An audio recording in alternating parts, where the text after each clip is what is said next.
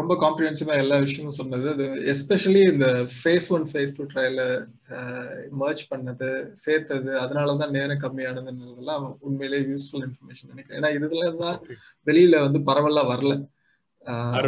யா ரொம்ப நல்லா இருந்துச்சு. நிறைய கொஸ்டின்ஸ் வந்து இங்க வந்துட்டே இருக்கு. நான் எல்லாமே ரெக்கார்ட் பண்ணி வச்சிருக்கேன் இப்போ.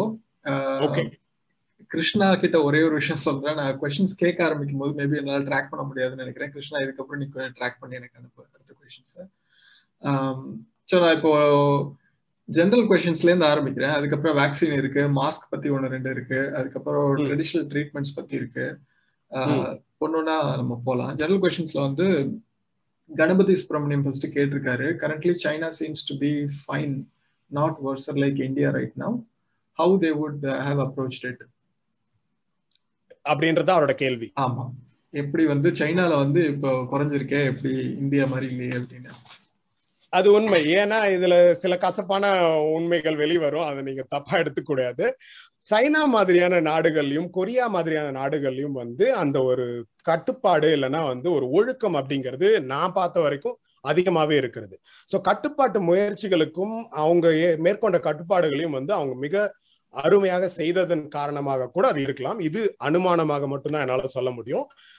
அது அவங்க எப்படி பண்ணாங்கன்றதுக்கு நிறைய தகவல்கள் இருக்கு. அதாவது அவங்க வந்து அந்த கிளீனிங் அதாவது சுத்தப்படுத்துறதை வந்து நல்லா பண்ணாங்க. நிறைய வந்து எல்லா இடங்களையும் வந்து சுத்தப்படுத்தினாங்க. அதே மாதிரி குவாரண்டைன் அப்படின்னு சொல்லக்கூடிய ஒருத்தருக்கு ஜுரம் வந்தாவே அவங்கள குவாரண்டைன் பண்ணி தனியாக உட்கார வச்சாங்க. அங்கே வந்து அடக்குமுறை அதிகம் தானே? அதனால பார்த்தீங்கன்னா அவங்களுக்கு வந்து சொன்ன பேச்சு கேட்கணுன்ற ஒரு கட்டாயம் அதிகம் நம்மளை விட. நம்ம ஊர்ல அடக்குமுறை கொஞ்சம் கம்மி. அதனால நம்ம சொன்ன பேச்சு கேட்க மாட்டோம் நிறைய பேர். இதெல்லாம் உண்மை. இதெல்லாம் நம்ம ஏத்துக்கணும். இதெல்லாம் இல்லைன்னா நம்ம வாதிட முடியாது. கண்டிப்பா வந்து கட்டுப்பாடு அப்படிங்கிறது இதுல ஒரு முக்கியமான ஒரு அங்கம் வகித்து இருக்கும் அப்படிங்கிறது என்னோட தாழ்மையான கருத்து. தவறுகள் இருக்கலாம் இருந்தால் மன்னித்து விடுங்கள். அடுத்தது வந்து can swine flu be compared to the present pandemic புரியுது. திரும்ப சொல்லுங்க. ஸ்வைன் ஃப்ளூ இருக்கு இல்லையா? ஸ்வைன் ஃப்ளூ வந்து அதை இப்போ இப்போ இருக்கிற பேண்டமிக்கு கம்பேர் பண்ண முடியுமான்னு கேட்டிருக்காங்க. அது கூட சேர்த்து இன்னும் ஒரு இது சேர்த்து கேட்டிருக்கேன் சேர்த்து சொல்லலாம் நீங்க. கண்டிப்பா. வைரஸ்ல வந்து மியூட்டேஷன்ஸ் வருதுங்கிறது வந்து வைரஸ் வீக்கன் பண்ணுமா அப்படிங்கறதும் கேட்டிருக்காங்க. அதாவது வைரஸோட வர்ற மியூட்டேஷன் வந்து படிச்சாதான் தெரியும். கண்டிப்பா வீக்கன் பண்ணும்.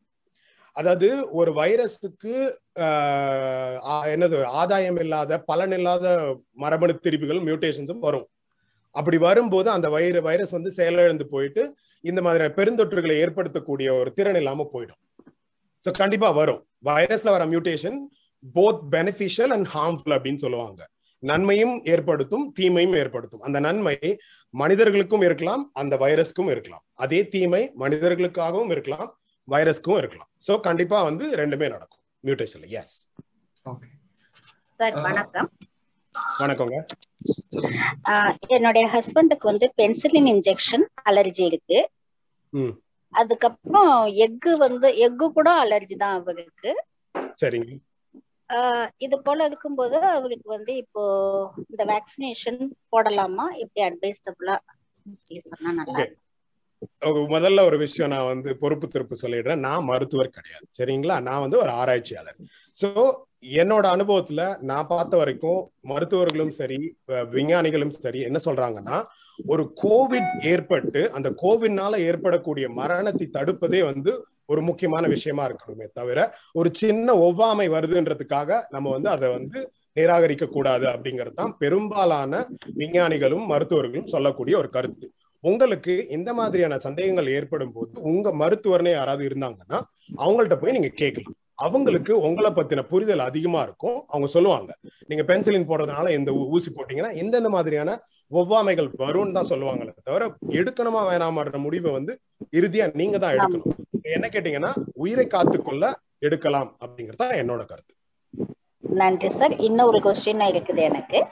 சொல்லுங்க. சவுதி அரேபியாலாம் இப்ப வின்டர் சீசன்ல வந்து அவங்க கம்பல்சரி வந்து வேக்சினேஷன் போட்டுக்கிறாங்க. ஃபீவர் வராம இருக்கிறதுக்கு போடணும்னு சொல்லி சொல்லியிருக்காங்க போடுறாங்க. அப்படி இருக்கும்போது அவங்க இப்ப நெக்ஸ்ட் இந்த கோவிட் வேக்சின் இப்ப போடணும்னா என்ன டூரேஷன் கேப் இருக்கணும்? இல்ல அது எப்படின்னு சொல்லி கிளாரிஃபை பண்ணீங்கன்னா நல்லா இருக்கும். கண்டிப்பா. அதாவது ஒவ்வொரு கோவிட் தடுப்பூசிக்கும் பாத்தீங்கன்னா ஒரு குறிப்பிட்ட கால வரையறை உண்டு. முதல் டோஸ் எடுத்த பிறகு இருபத்தி நாலுல இருபத்தி ரெண்டு நாள்ல ரெண்டாவது டோஸ் எடுக்கணும் அப்படின்னு சொல்லிட்டு அமெரிக்காவை பொறுத்த வரைக்கும் ஃபைசர் மாடர்னா அப்படிங்கிற ரெண்டு தடுப்பூசிக்கு சொல்றாங்க. ஸோ ஒவ்வொன்றுக்கும் ஒவ்வொரு காலநிலை இருக்கும். அந்த காலநிலை தாண்டி போச்சுன்னா அது என்ன மாதிரி வந்து எடுக்கணும் அப்படின்றத மருத்துவர்கள் தான் உறுதி பண்ண முடியும். என்ன என்ன மாதிரி சொல்ல முடியும்? என்ன மாதிரியான மனிதர்களால சொல்ல முடியாது. ஸோ அது வந்து அந்த குறிப்பிட்ட அமைப்பு. இப்போ உங்களுக்கு உங்களுக்கு ஒரு தடுப்பூசி போடுற அமைப்பு கிட்ட நீங்க சொல்லணும். நான் இந்த மாதிரி முதல் டோஸ் எடுத்தேன். இருபத்தி ரெண்டு நாள்ல என்னால செகண்ட் டோஸ் போட முடியல. இப்ப நான் என்ன பண்றது அப்படின்னு நீங்க அவங்கள தான் கேட்கணும். அது வந்து இன்னும் வந்து கண்டுபிடிக்க முயற்சி பண்ணிட்டு இருக்காங்க. என்ன பண்ணலாம் என்ன பண்ணக்கூடாது அப்படின்னு சொல்லிட்டு. சோ பொதுவா அந்த குறிப்பிட்ட நாள் தாண்டின பிறகு அந்த தடுப்பூசியினுடைய வீரியம் குறையும் அப்படிங்கறது இது வரைக்கும் இருக்கிற கருத்து. இப்ப சவுதிலன்னும் போது நாங்க யார வந்து கன்சல்ட் பண்ணணும்? சவுதியில நீங்க யார் உங்களுக்கு தடுப்பூசி போடுறாங்களோ அவங்கள நீங்க கேட்கலாம். அந்த அமைப்பிட்டு கேட்கலாம். அமைப்புன்னு இருக்க மாட்டாங்க இல்லையா? டாக்டர்ஸ்ட தான் போய் போடுறோம். அப்ப நீங்க டாக்டர்ஸ்ட கேட்கலாம்.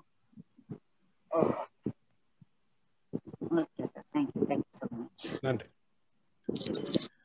வேக்சின்ஸ் பத்தி கொஸ்டின்ஸ் ஆரம்பிச்சதுனால அதுலயும் தொடர்ந்து நம்ம அந்த விஷயத்த முடிச்சிருவோம் வேக்சின் கொஸ்டின்ஸ்ல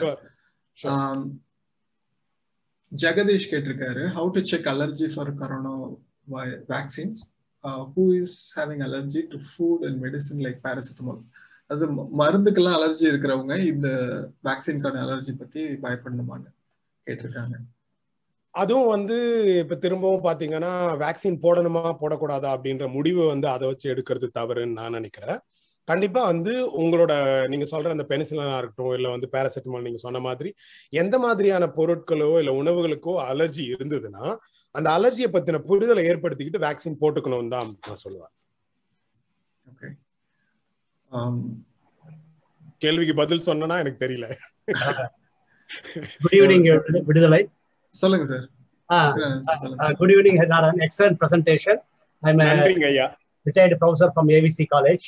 நன்றிங்க ஐயா. I'm very glad you are from Bharadas University, which I also belong last long back. ஓ நன்றி நன்றி. அருமை. In zoology, Professor Akbar Shanda. Krishnan Andal, I know him well. Okay. ஓ அருமை Hello, this actually one, one thing I want. I had a COVID shield uh, first shot. Uh, Okay. Uh, 30 days. Now the, the duration, they say that six weeks duration. Okay uh, after okay six weeks. முதல்ல என்ன சொன்னாங்கன்னா twenty eight days சொன்னாங்க இப்போ என்ன சொல்றாங்க சரி. It's better to have a second shot after six Okay. Weeks what's your opinion this again confusion people say that to prolong your immunity it is better to go for the six weeks rather than four weeks சொல்றாங்க Covid shield கண்டிப்பா. அதாவது short டியூரேஷன்ல எடுக்கிறது தான் best தான் சொல்றாங்க. When you let the vaccine stay for a longer time அதோட efficiency வந்து குறையுதுன்றது தான் இது வரைக்கும் இருக்கிற data so it's better to take within that time இப்போ நாங்களாம் பாத்தீங்கன்னா இருபத்தி ரெண்டு நாள் மேக்ஸிமம் லிமிட் நான் பதினெட்டு நாள்லயே போய் ரெண்டாவது டோஸ் எடுத்துக்கிட்டேன். இல்ல அது இப்போ I have still confusion Covishield A why do want to have six weeks so what is vaccine இங்க அமெரிக்கால வந்து டுவெண்ட்டி ஃபோர்டீன் டேஸ்ன்றாங்க திஸ் வெரி எனக்கு எனக்கு தெரிஞ்சு வந்து ஆர்என்ஏவுக்குமான வெக்டருக்குமான வித்தியாசம். ஆர்என்ஏ வைரஸோட வேக்சின் வந்து இட் இஸ் மோர் எஃபிஷியன்ட் இது வந்து வெக்டர்ன்றதுனால அடினோ வைரல் வெக்டர் அப்படிங்கிறதுனால இதோட எஃபிஷியன்சி பேஸ் பண்ணி அவங்க டிசைட் பண்ணியிருக்காங்க. தேங்க் தேங்க்யூ ஹலோ சொல்லுங்க. சிவகுமார் ஹியர் சார் எனக்கு இந்த இம்யூ நீங்க இம்யூனாலஜிஸ்டா இருக்க இம்யூனாலஜிஸ்டா இருக்கிறதுனால இது கொஞ்சம் புரிஞ்சிருக்கும். எனக்கு அக்வயர்டு ஆங்கியோ இடிமான்னு ஒரு கிரானிக் டிசீஸ் இருக்கு sir anti autoimmune disease acquired angioedema சரிங்க. அதனால எங்க இது இந்த வேக்சினேஷன் பத்தி ரொம்ப கன்ஃபியூஸ்டு ஒப்பீனியன்ஸ் வருது. எங்க பிசிஷியன் கேட்க சொல்றீங்க. பிசிஷியன் கேட்டாக்கா நீ முதல்ல point one ML sample dose போட்டு பாரு அப்படிங்கிறாரு. அப்புறம் இங்க ஒரு இந்த ஆக்யூர்ட் ஆங்கியோடிமாக்கு அலோபத்ஸ் எல்லாம் கை விரிச்சாட்டும் ஒரு ஆயுர்வேதிக் டாக்டர் தான் எனக்கு கியூர் பண்ணி விட்டாரு. அவர் வந்து நீ. போட்டுக்காத அப்படிங்கிறாரு. இல்லைங்க அதாவது அதாவது நான் என்ன சொல்லுவேன்னா இப்போ அது அது சம்பந்தமா வரக்கூடிய உபாதைகள் பத்தி சொல்றாங்களா? இல்ல அத வந்து உனக்கு ஊசி போடுறதுனாலே மூச்சு திணறல் வரலாம் அப்படிங்கிறாங்க. ஏற்கனவே இந்த பிசிஷியன் சொல்றேன் ஃபேமிலி பிசிஷியன் ஏற்கனவே ஆட்டோ இம்யூனிட்டி நிறைய இருக்கு. இந்த இம்யூனிட்டி ஆட்டோ இம்யூன் டிசீஸ் இருக்கு. உனக்கு அக்யூர்ட் ஆங்கியோடிமாங்கிறது ஆட்டோ இம்யூன் டிசீஸ் அதனால. இந்த வேக்சினேஷன் போட்டினா போடுறதுனாலே உனக்கு மூச்சு திணறல் வந்துடலாம் அப்படிங்கிறாங்க. ஆல் தி மோர் இப்போ கவர்மெண்ட் ஹாஸ்பிட்டல் போறதுனால I am all the more you know scared கண்டிப்பா கண்டிப்பா. அந்த பயம் வந்து மிக மிக ஒரு முக்கியமான ஒரு விஷயம் தான் இதுல என்ன சிக்கல்னு பாத்தீங்கன்னா ஆன்ஜியோ எடிமா உள்ளவங்களுக்கு வேக்சினை கொடுத்து அவங்களோட விளைவுகளை வந்து பார்த்து படிச்சு அது ஆய்வு கட்டுரையா வெளியாகிற வரைக்கும் நம்மளால உறுதியா எதுவும் சொல்ல முடியாது. அதனாலதான் வந்து நீங்க மருத்துவர்கிட்ட அணுகி கேட்கலாம் அப்படின்னு நான் சொல்றேன். இப்போ இதே மாதிரி நிறைய பிரச்சனைகள் ஆஸ்துமா இருக்கு தைராய்டு இருக்கு இது எல்லாத்துக்குமே இது எல்லாமே ஆட்டோ இம்யூன் டிசீசஸ் ஸோ இது எப்படி முடிவு எடுக்கிறதுன்னு கொஞ்சம் சிக்கலான விஷயம் தான். உங்க மருத்துவரே அப்படி சொல்லும் போது மூச்சு திணறல் வரும்ன்றத நீங்க அதை பத்தி ஏதாவது ஆய்வுகள் இருக்கான்னு வேணா படிச்சு பாருங்க. இல்ல என்ன எனக்கு வந்து டைம் கொடுத்தீங்கன்னா நான் படிச்சுட்டேன்னா சொல்றேன். ப்ளீஸ் கண்டிப்பா. என்னோட தொடர்பு வந்து நீங்க ஃபேஸ்புக்ல காண்டாக்ட் பண்ணலாம். ஃபேஸ்புக்கோட ஐடி நான் ஏதாவது ஒரு மீடியத்துல கொடுக்குறேன். ஹரிநாராயணன் ஜெயின் போட்டீங்கன்னாவே பார்க்கலாம். ஸோ அங்க வந்து நீங்க கேட்டீங்கன்னா நான் படிச்சுட்டு நான் சொல்றேன். தேங்க்யூ தேங்க்யூ நீங்க நீங்க தான் முடிவு எடுக்கணும். இது வந்து நான் எல்லாருக்கும் சொல்ற விஷயம் என்னன்னா உயிரா உபாதையா அப்படின்னு பார்க்கும்போது உயிர் தான் முக்கியம் நான் நினைக்கிறேன். கரெக்ட் சார் கரெக்ட் சார் அதனால உயிர் உயிரை காக்கக்கூடிய முயற்சியா நீங்க பாருங்க. அதனால கண்டிப்பா ரிஸ்க் எடுங்க. ரிஸ்க் எடுக்கும்போது ஒரு புரிதலோட எடுங்க. அவசரப்பட்டு மூச்சு திணறல் வரைக்கும் போக கூடாது அதுதான் உண்மை. அதுவும் முக்கியம். மூச்சு திணறல் வந்தாலும் கஷ்டம் தான் அதையும் பார்த்து நிதானமா முடிவு பண்ணுங்க. அவசரப்பட வேணாம் thank you sir thank you sir sir இன்னும் ஒரு சின்ன இந்த வாட்ஸ்அப் வதந்தியை பத்தின ஒரு கேள்விதான். சொல்லுங்க. ஒரு யாரோ ஒரு சார்ட் அனுப்புறாங்க. ஒரு புள்ளி வேகமா ஒரு பாயிண்ட்ல இருந்து மூவ் ஆகுது. ஏ டு பி ரொம்ப ஸ்லோவா மூவ் ஆகுது. ஒரு பதினஞ்சு செகண்ட் மூவ் ஆகுது. அவங்க சொல்றாங்க இந்த ஏ டு பி உங்க மூச்சை ஹோல்டு பண்ணீங்கன்னா உங்களுக்கு கொரோனா இல்ல. இது ஃபூலிஷ் தான். பட் பல பேருக்கு இந்த விழிப்புணர்வு ஏற்படுத்தணும் நீங்க இது. கண்டிப்பா கண்டிப்பா. இது அதாவது ஃபேக் நியூஸ் அப்படின்னு சொல்லிட்டு இணையம் வந்து ரொம்ப பிரபலமானது. இன்டர்நெட் ரொம்ப பிரபலமான பிறகு ஃபேக் நியூஸ் அப்படிங்கிறது ரொம்பவே வந்து வியாபித்து இருக்கிறது இணையம் அதுல ஒரு தகவல் தான் இது. அதாவது இப்ப சுவாரஸ்யமா இருந்தா நீங்க என்ன பண்ணுவீங்க? அதை ஃபார்வர்ட் பண்ணுவீங்க. அப்ப அது அதன் அடிப்படையில அவங்களுக்கு இப்ப ஒரு பண லாபம் இருக்குன்னா கண்டிப்பா அதை அவங்க பண்ணுவாங்க. இதுக்கு பின்னால இருக்கிற அறிவியல்னு ஒண்ணுமே கிடையாது. நீங்க என்ன சொன்னீங்க? மூச்சை வந்து திரும்ப சொல்லுங்க நான் சரியா என்னால ஒரு ஒரு ஒரு சார்ட் அனுப்பிச்சிருக்காங்க சார் ஒரு point point A to point B hold பண்ண சொல்றாங்க. அந்த point A to point B approximately ஒரு பிப்டீன் டுவெண்ட்டி செகண்ட்ஸ் இருக்கு. டுவெண்ட்டி செகண்ட்ஸ் சரி. நீங்க இந்த point A to point B உங்களால் உங்கள் மூச்சை அடக்க முடிந்தால் உங்களுக்கு கொரோனா இல்லை கவலைப்படாதீர்கள். அது அப்பட்டமான பொய்ய அதுல ஒரு அறிவியல் அடிப்படையே இல்ல. மூச்சை அடக்கிறது வந்து நீங்க தண்ணிக்குள்ள போயிட்டு பல பேர் அவங்க திறமைய பொறுத்து வரை கூட மூச்சு அடக்குவாங்க. அவங்களுக்கு வந்து சுத்தமா கோவிட் இல்ல. இல்ல இது இதாதான் கேட்டேன். ஒரு விழுப்பு எனக்கு புரியுது பட் கண்டிப்பா கண்டிப்பா. கேட்டது நல்லது. Thank you sir thank you thank you sir கண்டிப்பா. தேங்க்யூ மியூட்ல இருக்கீங்க. கெஸ்ட் எல்லாருக்கும் ஒரே ஒரு எங்களோட வேண்டுகோள். இங்கே நிறைய பேர் கேள்விகள் டைப் பண்ணியிருக்கிறாங்க எழுதியிருக்கிறாங்க. ஸோ அந்த கேள்விகளை வந்து நாங்கள் படித்து முடிக்கிறோம். அதே மாதிரி ரைட் அவங்க ஹேண்டும் ரைஸ் பண்ணியிருக்கிறாங்க. இதனால என்ன ஆகும்னா க நம்ம பேசுறது வந்து மாற்றி மாற்றி பேசாமல் கொஞ்சம் யூஸ்ஃபுல்லாக இருக்கும். ஸோ அதனால விடுதலை நீங்கள் கொஞ்சம் அதை கொஞ்சம் கரெக்டாக இது பண்ணிட்டு அடுத்த கேள்வி. அதுதான் சொல்ல ஆரம்பிச்சேன். கை உயர்த்திருக்காங்க. கொஞ்சம் வெயிட் பண்ணுங்க. ஏன்னா இது வந்து பேச்சு ஆரம்பிக்கும் போதே நிறைய பேர் டைப் பண்ண கொஷின்ஸ் அதுல ரெப்படேஷன்ஸ் இருந்ததுனாலும் நம்ம அதை கிளாரிஃபை பண்ணிக்கலாம். ஸோ அந்த அந்த கேள்வியில் முடிச்சிடுறேன். அதுக்கப்புறம் நம்ம நேரடியா கேட்கறவங்க கிட்ட வரலாம். நீங்க நீங்க பண்ணுங்க. நெறிய ஆள்கை பண்ணுங்க. அவங்க அவங்கள மியூட் பண்ணுங்க. அந்த மாதிரி ஏதாவது பண்ண ட்ரை பண்ணுங்க. ஓகே ஓகே அடுத்து வந்து இது முக்கியமான கேள்வின்னு நினைக்கிறேன். தடுப்பூசிகளால் தான் வைரஸ் உருமாற்றம் அடைந்தது என பரப்பப்படுகிறது. இதற்கு எதுவும் அறிவியல் பின்புலம் உண்டா? சத்தியமா இல்ல. தடுப்பூசினால எப்படி வந்து ஒரு இது வரும்? அதாவது அப்ப அவங்களோட அடிப்படை என்னவா இருக்கும்? அவங்க தடுப்பூசி உருவாக்கும் போது ஆய்வுகள் பண்ணப்போ வந்து மியூட்டேஷன் அவங்களே பண்ணி விட்டாங்க அதனாலதான் வந்து அதெல்லாம் போய். ஏங்க ஒரு ஐந்து லட்சம் ஐந்து லட்சம் மனிதர்களை கொல்லக்கூடிய அளவுக்கு யாருக்குங்க அவ்வளவு மோசமான ஒரு அணுகுமுறை இருக்கும்? சத்தியமா இருக்காது. அப்படிலாம் யாரும் தப்பு பண்ண மாட்டாங்க. இது ஸ்கேம்னு சொல்லி இது வந்து ஒரு என்ன சொல்றது? என்ன சொல்லுவாங்க அது? ஏதோ ஒரு விஷயம் சொல்லிட்டு இருக்காங்க. அது ஒரு விஷயம் பரவிட்டு இருக்கு. இது வந்து ஒரு ஸ்கேம். இது மாதிரி வந்து புதுசு புதுசா வரும் இனிமே. அதை பண்ணி பண்ணி வந்து நம்மள கண்ட்ரோல் இப்படிலாம் சொல்றாங்க. அதெல்லாம் போய். இலுமினாட்டி மாதிரியான தகவலை கொண்டு போயிடுவாங்க. இப்படி போனீங்கன்னா. அது போய். எனக்கு தெரிஞ்சு அப்படி ஒரு வாய்ப்பே இல்ல. அதுவும் அதுவுமே கேள்வியில இருக்கு நம்ம அதுக்கு வருவோம் இது கூட சேர்ந்த இன்னொரு கேள்வி ஒருத்தர் ஜெனரல்ல கேட்டிருக்காங்க. How mutations happen does it happen within the body and spreads இந்த உருமாற்றம்னு சொல்ற இந்த மியூட்டேஷன்ஸ் வந்து எப்படி நடக்குது அப்படின்னு கேட்டிருக்காங்க. கண்டிப்பா. அதாவது மியூட்டேஷன்ஸ் அப்படிங்கிறது வந்து பல்வேறு காரணங்களால் நடக்கும். இப்போ கெமிக்கல் மியூட்டேஷன்ஸ் அப்படின்னு சொல்லுவாங்க. ஒரு வேதியியற் பொருளால ஒரு கெமிக்கல்னால வரக்கூடிய மியூட்டேஷன் அது கெமிக்கல் மியூட்டஜன் அப்படிங்கிற ஒரு குறிப்பிட்ட மூலக்கூறுனால வரக்கூடியது. அதே மாதிரி அல்ட்ரா வயலட் கதிர்கள்னால வந்து மியூட்டேஷன்ஸ் வரும். இப்ப நீங்க வெயில்ல வந்து பதினோரு மணி வாக்குல பதினோரு மணில இருந்து ரெண்டு மணிக்குள்ள வெயில்ல நடந்து போனீங்கன்னா நிறைய அல்ட்ரா வயலட் கதிர்கள் வந்து உங்க உடம்புல வந்து படும். தோல்ல பட்டுதுன்னா தோல்ல இருக்கிற செல்கள்ல வந்து அது மியூட்டேஷன் ஏற்படுத்தும். அதே மாதிரி கேன்சர் மியூட்டேஷன்ஸ் ஒன்று இருக்கு. அதுவும் வந்து உணவுல இருந்து கூட வரலாம். உணவு அடிப்படையில வந்து கொஞ்சம் வேதியியற் பொருள் தானே. வேதியியற் பொருட்களின் கலவை தானே உணவு. அதனால நீங்க உணவுல இருந்து கூட உங்களுக்கு கெமிக்கல் மியூட்டேஷன்ஸ் வந்து கேன்சர் மாதிரியான நோய்களை உருவாக்குறதுக்கான அடிப்படை மியூட்டேஷன் வந்து உருவாக்க முடியும். அப்படிதான் வந்து நம்ம டிஎன்ஏல இதெல்லாம் போய் பண்ணணும். இந்த கெமிக்கல் போய் டிஎன்ஏல அட்டாச் பண்ணி அந்த டிஎன்ஏ வந்து மாற்றம் அடைய செய்யறது தான் மியூட்டேஷன் இப்போ நான் சொன்ன மாதிரி ultra violet rays food chemicals இது எல்லாமே வந்து மியூட்டேஜன்ஸ் அப்படின்னு சொல்லுவாங்க. இது மாதிரி நிறைய வகையான மியூட்டேஜன்ஸ் இருக்கு.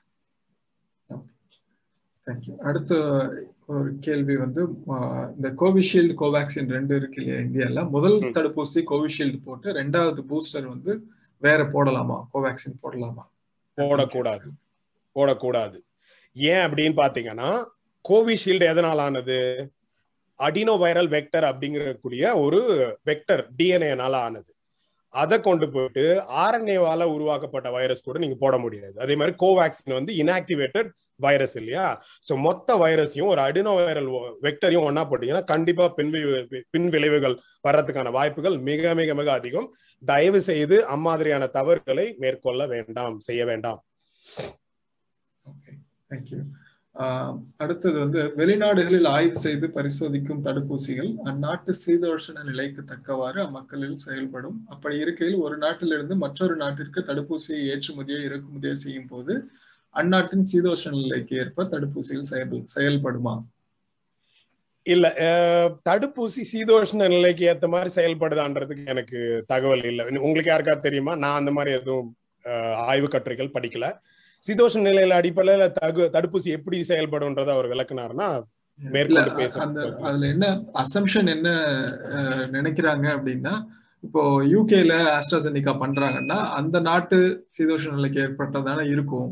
அப்படின்னு அவங்க அசியூம் பண்ணிக்கிறாங்க. இல்ல. அப்படி இருக்க வாய்ப்பு இல்ல. இப்போ தடுப்பூசியை வந்து நீங்க எந்த வெப்பநிலையில வைக்கிறீங்கன்ற ஒரு கதை இருக்குல்ல?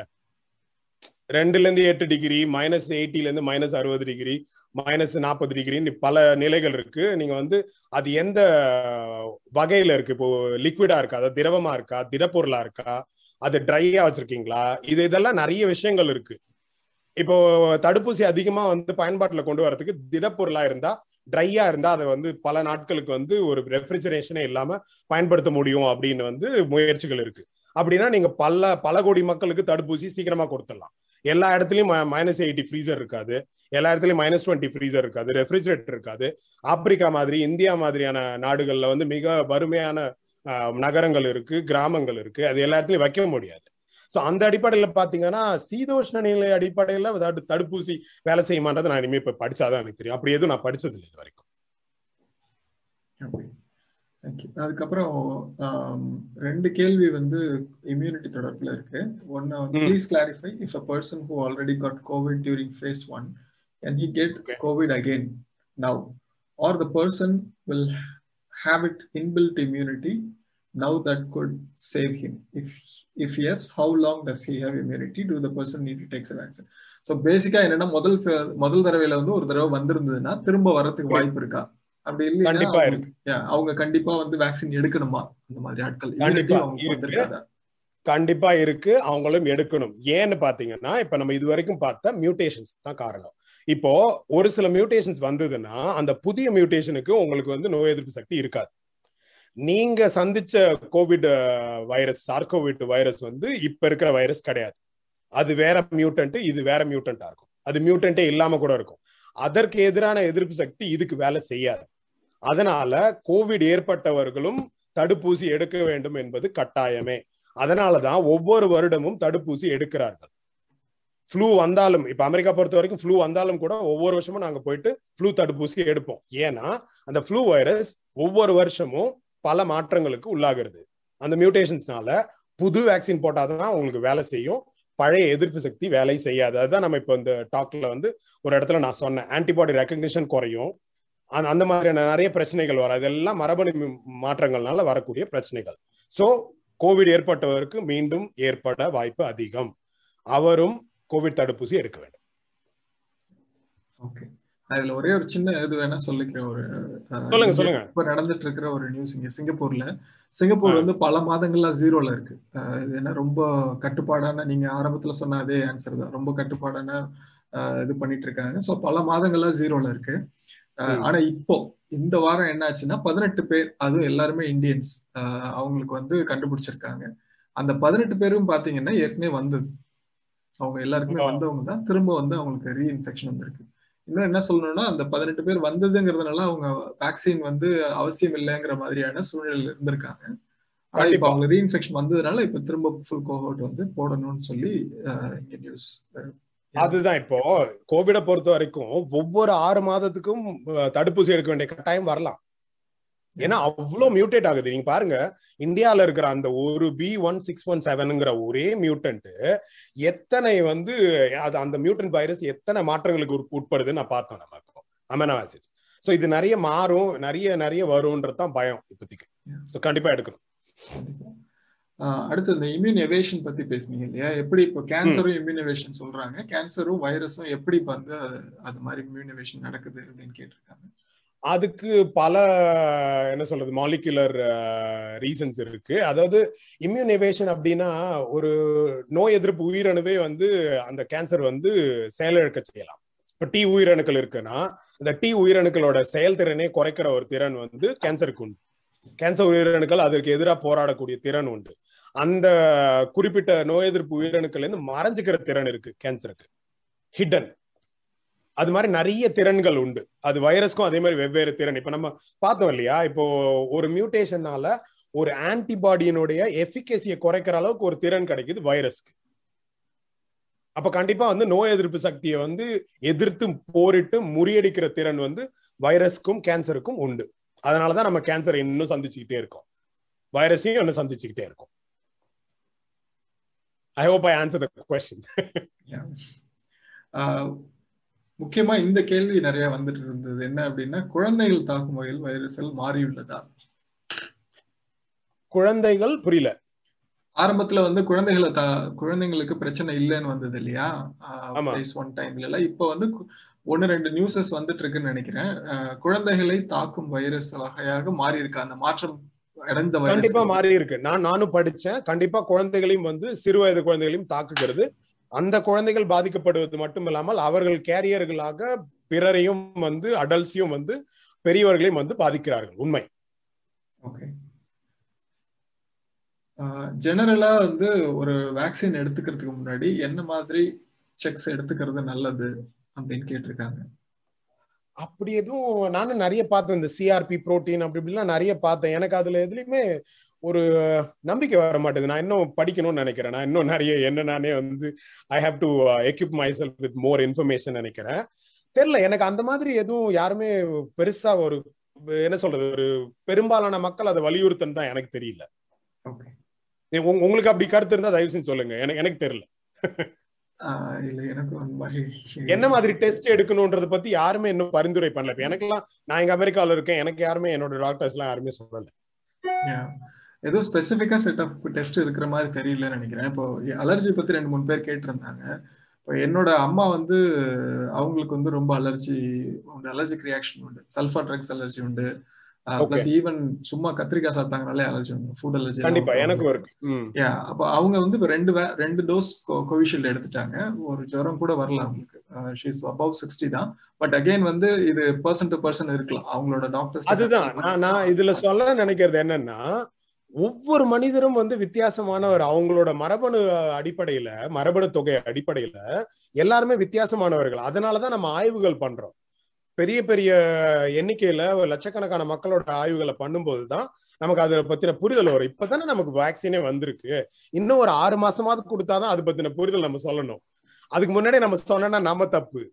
சொல்லலைனாலும் அவங்க நம்மள தப்பா சொல்லுவாங்க. நீங்க என்ன ஆராய்ச்சி பண்றீங்க? இன்னும் சொல்லவே இல்லை அப்படின்னு. சொன்னாலும் நீங்க சீக்கிரமா கொடுத்துட்டீங்க எங்களை ஏமாத்துறீங்கன்னு சோ இதுதான் பிரச்சனை. இதுதான் நம்ம ஏத்துக்கணும். பல மாதங்கள் வருடங்கள் பிடிக்கும். தகவல்களை தரமான தகவல்களாக சொல்லணும்னா மாதங்கள் வருடங்கள் பிடிக்கும். அதனால பொறுத்துக்கணும். ஓகே இன்னொன்னு ரொம்ப இதுவும் கொஞ்ச நாளா சுத்திட்டு இருக்குன்னு நினைக்கிறேன். இந்த கேள்வியும் என்னன்னா மாதவிடாய். வர நேரத்துல. அதுவும் முக்கியமா பதினெட்டுல இருந்து நாற்பத்தெட்டு வயசுல இருக்கிறவங்களுக்கு அதுக்கு பக்கத்துல வந்து வேக்சினேஷன் போட்டுட்டா இம்யூனிட்டி கம்மியா இருக்கும் அப்படிங்கிற ஒரு கேள்வி இருக்கே. இது உண்மையா? அது அதுதான் அதுதான் வந்து இப்போதைக்கு வந்து ரொம்ப ஹாட் டாக்கா போயிட்டு இருக்கு ஹாட் டாபிக்கா இருக்கு. அதாவது அந்த பதினெட்டு வயதுல இருந்து நாற்பத்தெட்டு வயது பெண்களுக்கு தான் வந்து இந்த ரத்த கட்டுகள் ஏற்பட்டிருக்கு. அது அவங்களோட மாதவிடாய் சம்பந்தமான பிரச்சனையா கூட இருக்கலாம். அது வந்து ஹார்மோன் சம்பந்தமான பிரச்சனையா கூட இருக்கலாம். அதனால இப்போ பெண்களுக்கு வந்து இது மாதிரி நிறைய மரணங்கள் நிகழ்ந்திருக்கிறதுனால உலக அளவில் அட்லீஸ்ட் ஆறு ஏழு பேர் இறந்திருக்காங்க எனக்கு தெரிஞ்சு இது வரைக்கும். அது எல்லாமே இந்த மாதிரி பதினெட்டு முதல் நாற்பத்தெட்டு வயதான பெண்கள். அப்போ அது பத்தின புரிதல் ஏற்பட ஏற்படுற வரைக்கும் பெண்கள் பாதுகாப்பு முயற்சிகள் எடுத்துக்கிட்டு கொஞ்சம் வேக்சினை போடாம இருக்கலாமோ அப்படின்றது என்னோட அனுமானம். ஆனா நான் எக்ஸ்பர்ட் கிடையாது ஸோ என்னால அதை சொல்ல முடியாது. ஆனா அது அதனால வரக்கூடிய பயம் வந்து உண்மையான பயம். ஏன்னா மரணம் கூட நிகழும் போது கண்டிப்பா நம்ம பயப்படணும். ஸோ அவங்க வந்து டாக்டர் கிட்ட கேட்கறதா இருக்கட்டும் இல்லை வந்து இன்னும் கொஞ்ச நாள் இப்போ இன்னும் ஒரு சில மாதங்கள் வெயிட் பண்ணாங்கன்னா அது எதனால வருதுன்ற கண்டுபிடிச்சு ஆய்வுகள் வெளியே வரும். அந்த வர வர ஆய்வுகளோட தகவல்கள் அடிப்படையா வச்சு முடிவுகள் எடுக்க வசதியா இருக்கும். ஆனா அதுவும் ஒன்ஸ் அகேன் என்ன பிரச்சனை? இப்போ வந்து நிறைய மியூட்டேஷன்ஸ் வந்துச்சு. புது புது வேரியன்ட் வந்துருச்சு. அப்போ கோவிட் வந்து மோசமா தாக்கி உயிரிழப்புகளை ஏற்படுத்துது. ஸோ அப்படி பார்க்கும்போது ஒரு மாதிரி மெரிட் அண்ட் டிமெரிட்டை வெயிட் பண்ணி தான் முடிவு பண்ணணும். இது எப்படி ஒரு திட்டவட்டமான பதில் என்னால சொல்ல முடியல மன்னிக்கணும்.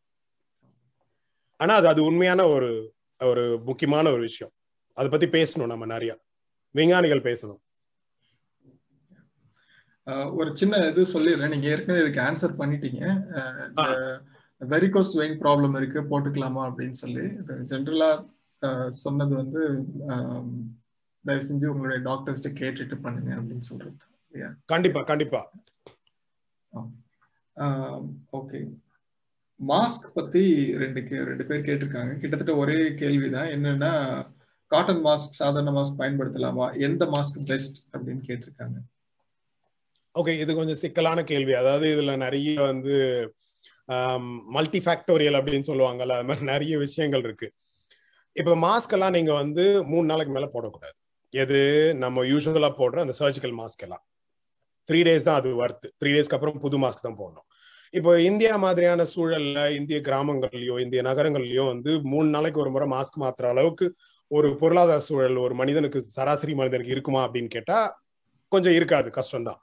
அப்படி இருக்கும்போது நீங்க துணி மாஸ்க் போடும்போது ஒரு சில இதை வந்து கடைபிடிக்கணும். ஒரு சில டிசிப்ளினரி ஆக்டிவிட்டிஸ் எல்லாம் நீங்க கடைபிடிக்கணும். ஒழுக்கமான நடவடிக்கைகள்லாம் கடைபிடிக்கணும். இப்ப மாஸ்கோட வெளிப்புறத்தை தொடக்கூடாது. அதே மாதிரி மாஸ்கோட உட்புறத்தை திரும்ப வெளிப்புறமா வச்சு பயன்படுத்தக்கூடாது. மிக தவறான ஒரு விஷயம். மாஸ்கை கிளாத் மாஸ்க் துணி மாஸ்கா பயன்படுத்தும் போது வாஷ் பண்ணிட்டு அதாவது துவைத்து எடுத்து தான் பயன்படுத்த வேண்டும். ஒவ்வொரு மூன்று நாளைக்கு ஒரு முறை துவைப்பது மிக மிக நன்று. அப்படி துவைக்காம பயன்படுத்திங்கன்னா உங்களுக்கே தொற்று ஏற்பட வாய்ப்பு அதிகம். ஸோ கிளாத் மாஸ்க் பயன்படுத்துறவங்க அது பத்தின புரிதலை ஏற்படுத்திக்கிட்டு இந்த மாதிரி துவைச்சு போடணும். ஒரு மூணு நாளைக்கு மேல யூஸ் பண்ணக்கூடாது. அதோட வெளிப்புறத்தை தொடாம எப்பவுமே இருக்கணும். அது கஷ்டம் தான் இந்த கோவிட் வந்து நம்மள மாதிரியான ஆட்கள் நிறைய டிசிப்ளின் ஃபாலோ பண்ற ஆட்களுக்கே வந்து கண்டிப்பா அடப்போப்பா இதுக்கு மேல என்னால முடியலன்ற ஒரு ஒரு அயற்சி வருது. ஒரு ஒரு கோவம்லாம் வருது. ஒரு ஒரு டயர்ட்னஸ் வந்துருது இல்லையா? அதனால வந்து மக்கள் பண்ணுவாங்க. பட் உயிர் பயம்னு வரும்போது இதெல்லாம் நிறுத்தி தான் ஆகணும். கை கழுவாம கூட தான் நிறைய பேர் இருந்திருப்போம். தேர்ட்டி செகண்ட்ஸ் எத்தனை பேர் கை கழுவுனதுக்கு முன்னாடி? சும்மா லைட்டா கை கழுவிட்டு சாப்பிட்டு பழக்கம். இந்த பழக்கம்லாம் நிறைய பேருக்கு இருக்கு. இல்லைன்னு மறுக்கவே முடியாது. இப்பெல்லாம் நான் நான் வந்து இந்த பெருந்தொற்று வந்த பிறகுதான் முப்பது வினாடி கை கழுவுறேன். ரொம்ப பொறுப்பா நல்ல பையனா. அதுக்கு முன்னாடி நான் பண்ணதில்லை. சீக்கிரமா கழுவிட்டு போயிடும். அது பழக்கம் இல்லையா? சோ அந்த மாதிரி தான் கிளாத் மாஸ்க்னு வரும்போது இதெல்லாம் கடைபிடிச்சே ஆகணும். உயிர் பயம்னு வரும்போது பண்ணியே ஆகணும். ஸோ கிளாத் மாஸ்க் பெஸ்ட் எதுன்னு கேட்டீங்கன்னா சர்ஜிக்கல் மாஸ்க் வாங்கி பயன்படுத்துறது ஹையஸ்ட் பாத்தீங்கன்னா N ninety five N ninety five ரொம்ப அதிகம். பத்தாயிரம் ரூபாய் கேக்குறாங்க. எல்லாராலையும் பத்தாயிரம் என்னாலே முடியாது. அதனால என் நைன்டி ஃபைவ் போடணும்னு அவசியம் இல்லை. சர்ஜிக்கல் மாஸ்க் போடலாம். முடியாத பட்சத்தில் மாஸ்க் துணி பயன்படுத்தலாம். துவைத்து துவைத்து மூன்று நாட்களுக்கு ஒரு முறை பயன்படுத்த வேண்டும். அதுக்கப்புறம் ஒரு சில விஷயங்கள் வந்து இந்த ட்ரெடிஷனல் ட்ரீட்மெண்ட்ஸ் பத்தி. நீராவி பிடித்தல் கரோனா வைரஸை கொல்லுமா? நோ. கொல்லாது. அது வதந்தி. நடுப்புற ஏதோ ஒரு ஆர்டிகிள் கூட வந்துச்சு. நாங்க எங்க டீம்ல கூட பேசிட்டு இருந்தோம். இந்த மாதிரி ஒரு பப்ளிஷ்ட் ஆர்டிக்கல் வந்திருக்கு அப்படின்னு சொல்லிடலாம் பட் அது ரொம்ப அந்த ஆர்டிகிளும் அந்த அளவுக்கு நம்புற மாதிரி இல்லை. அது போய் நம்ம நம்ம ஆக்சுவலா வந்து இது மாதிரி நிறைய மருத்துவர்களே வீடியோ போட்டாங்க. எனக்கு அது ரொம்ப பார்க்கவே சங்கடமா இருந்தது. ஏன்பா நீங்க எல்லாம் இப்படி பண்றீங்க? ஒரு இப்ப இவர் ஒருத்தர் வந்து சொன்னாரு மருத்துவரே வந்து பாயிண்ட் ஒன் ஏதோ சொன்னாரு டோஸ் அந்த மாதிரி ஒரு ஒரு தகவல் இல்லைன்னா இல்லைன்னு சொல்லணும். ஒரு தவறான தகவல்லாம் சொல்லக்கூடாது இல்லையா? ஸோ நான் நிறைய வீடியோஸ் பார்த்துருக்கேன். கேட்டா டாக்டர்னு போட்டிருப்பாங்க. அவங்க கேட்டா ஆவி பொடி சரியாயிடுவாங்க ஏன்டா இப்படி பண்றீங்கன்ற மாதிரி இருக்கும் அது. அது போய். அதுக்கு நான் எந்த ஆர்டிக்கலும் பார்க்கல. நீங்க படிச்ச ஆர்டிக்கல் எனக்கு ஷேர் பண்ணுங்க. நான் அது மாதிரி எதுவும் நான் படிக்கலையே. நடுவுல ஒரு ஏதோ ஒரு இட்டாலியன் ஹாஸ்பிட்டல்ல வந்து ஒரு ஏழு பேர் பத்து பேர் சாம்பிள் சைஸ் எடுத்து ஏழு பேருக்கு கண்ட்ரோல் குரூப் கூட இல்ல. கண்ட்ரோல் குரூப்னா என்னன்னா எதுவுமே கொடுக்காம அவங்களை கம்பேர் பண்ணணும். அப்படி எல்லாம் கூட பண்ணாம பண்ணியிருந்தாங்க. அத மக்கள் மக்கள் பாக்குறாங்கன்னா அவங்களுக்கு சொல்ற ஒரு கருத்து என்னன்னா ஒரு ஆய்வை நீங்க பாத்தீங்கன்னா கூட குறைந்த பட்சம் வந்து நூறு பேர்லயாவது ஆய்வு பண்ணணும் அவங்க. நீங்க சொன்ன மாதிரி கண்ட்ரோல் குரூப்பை வச்சு தான் பண்ணணும்.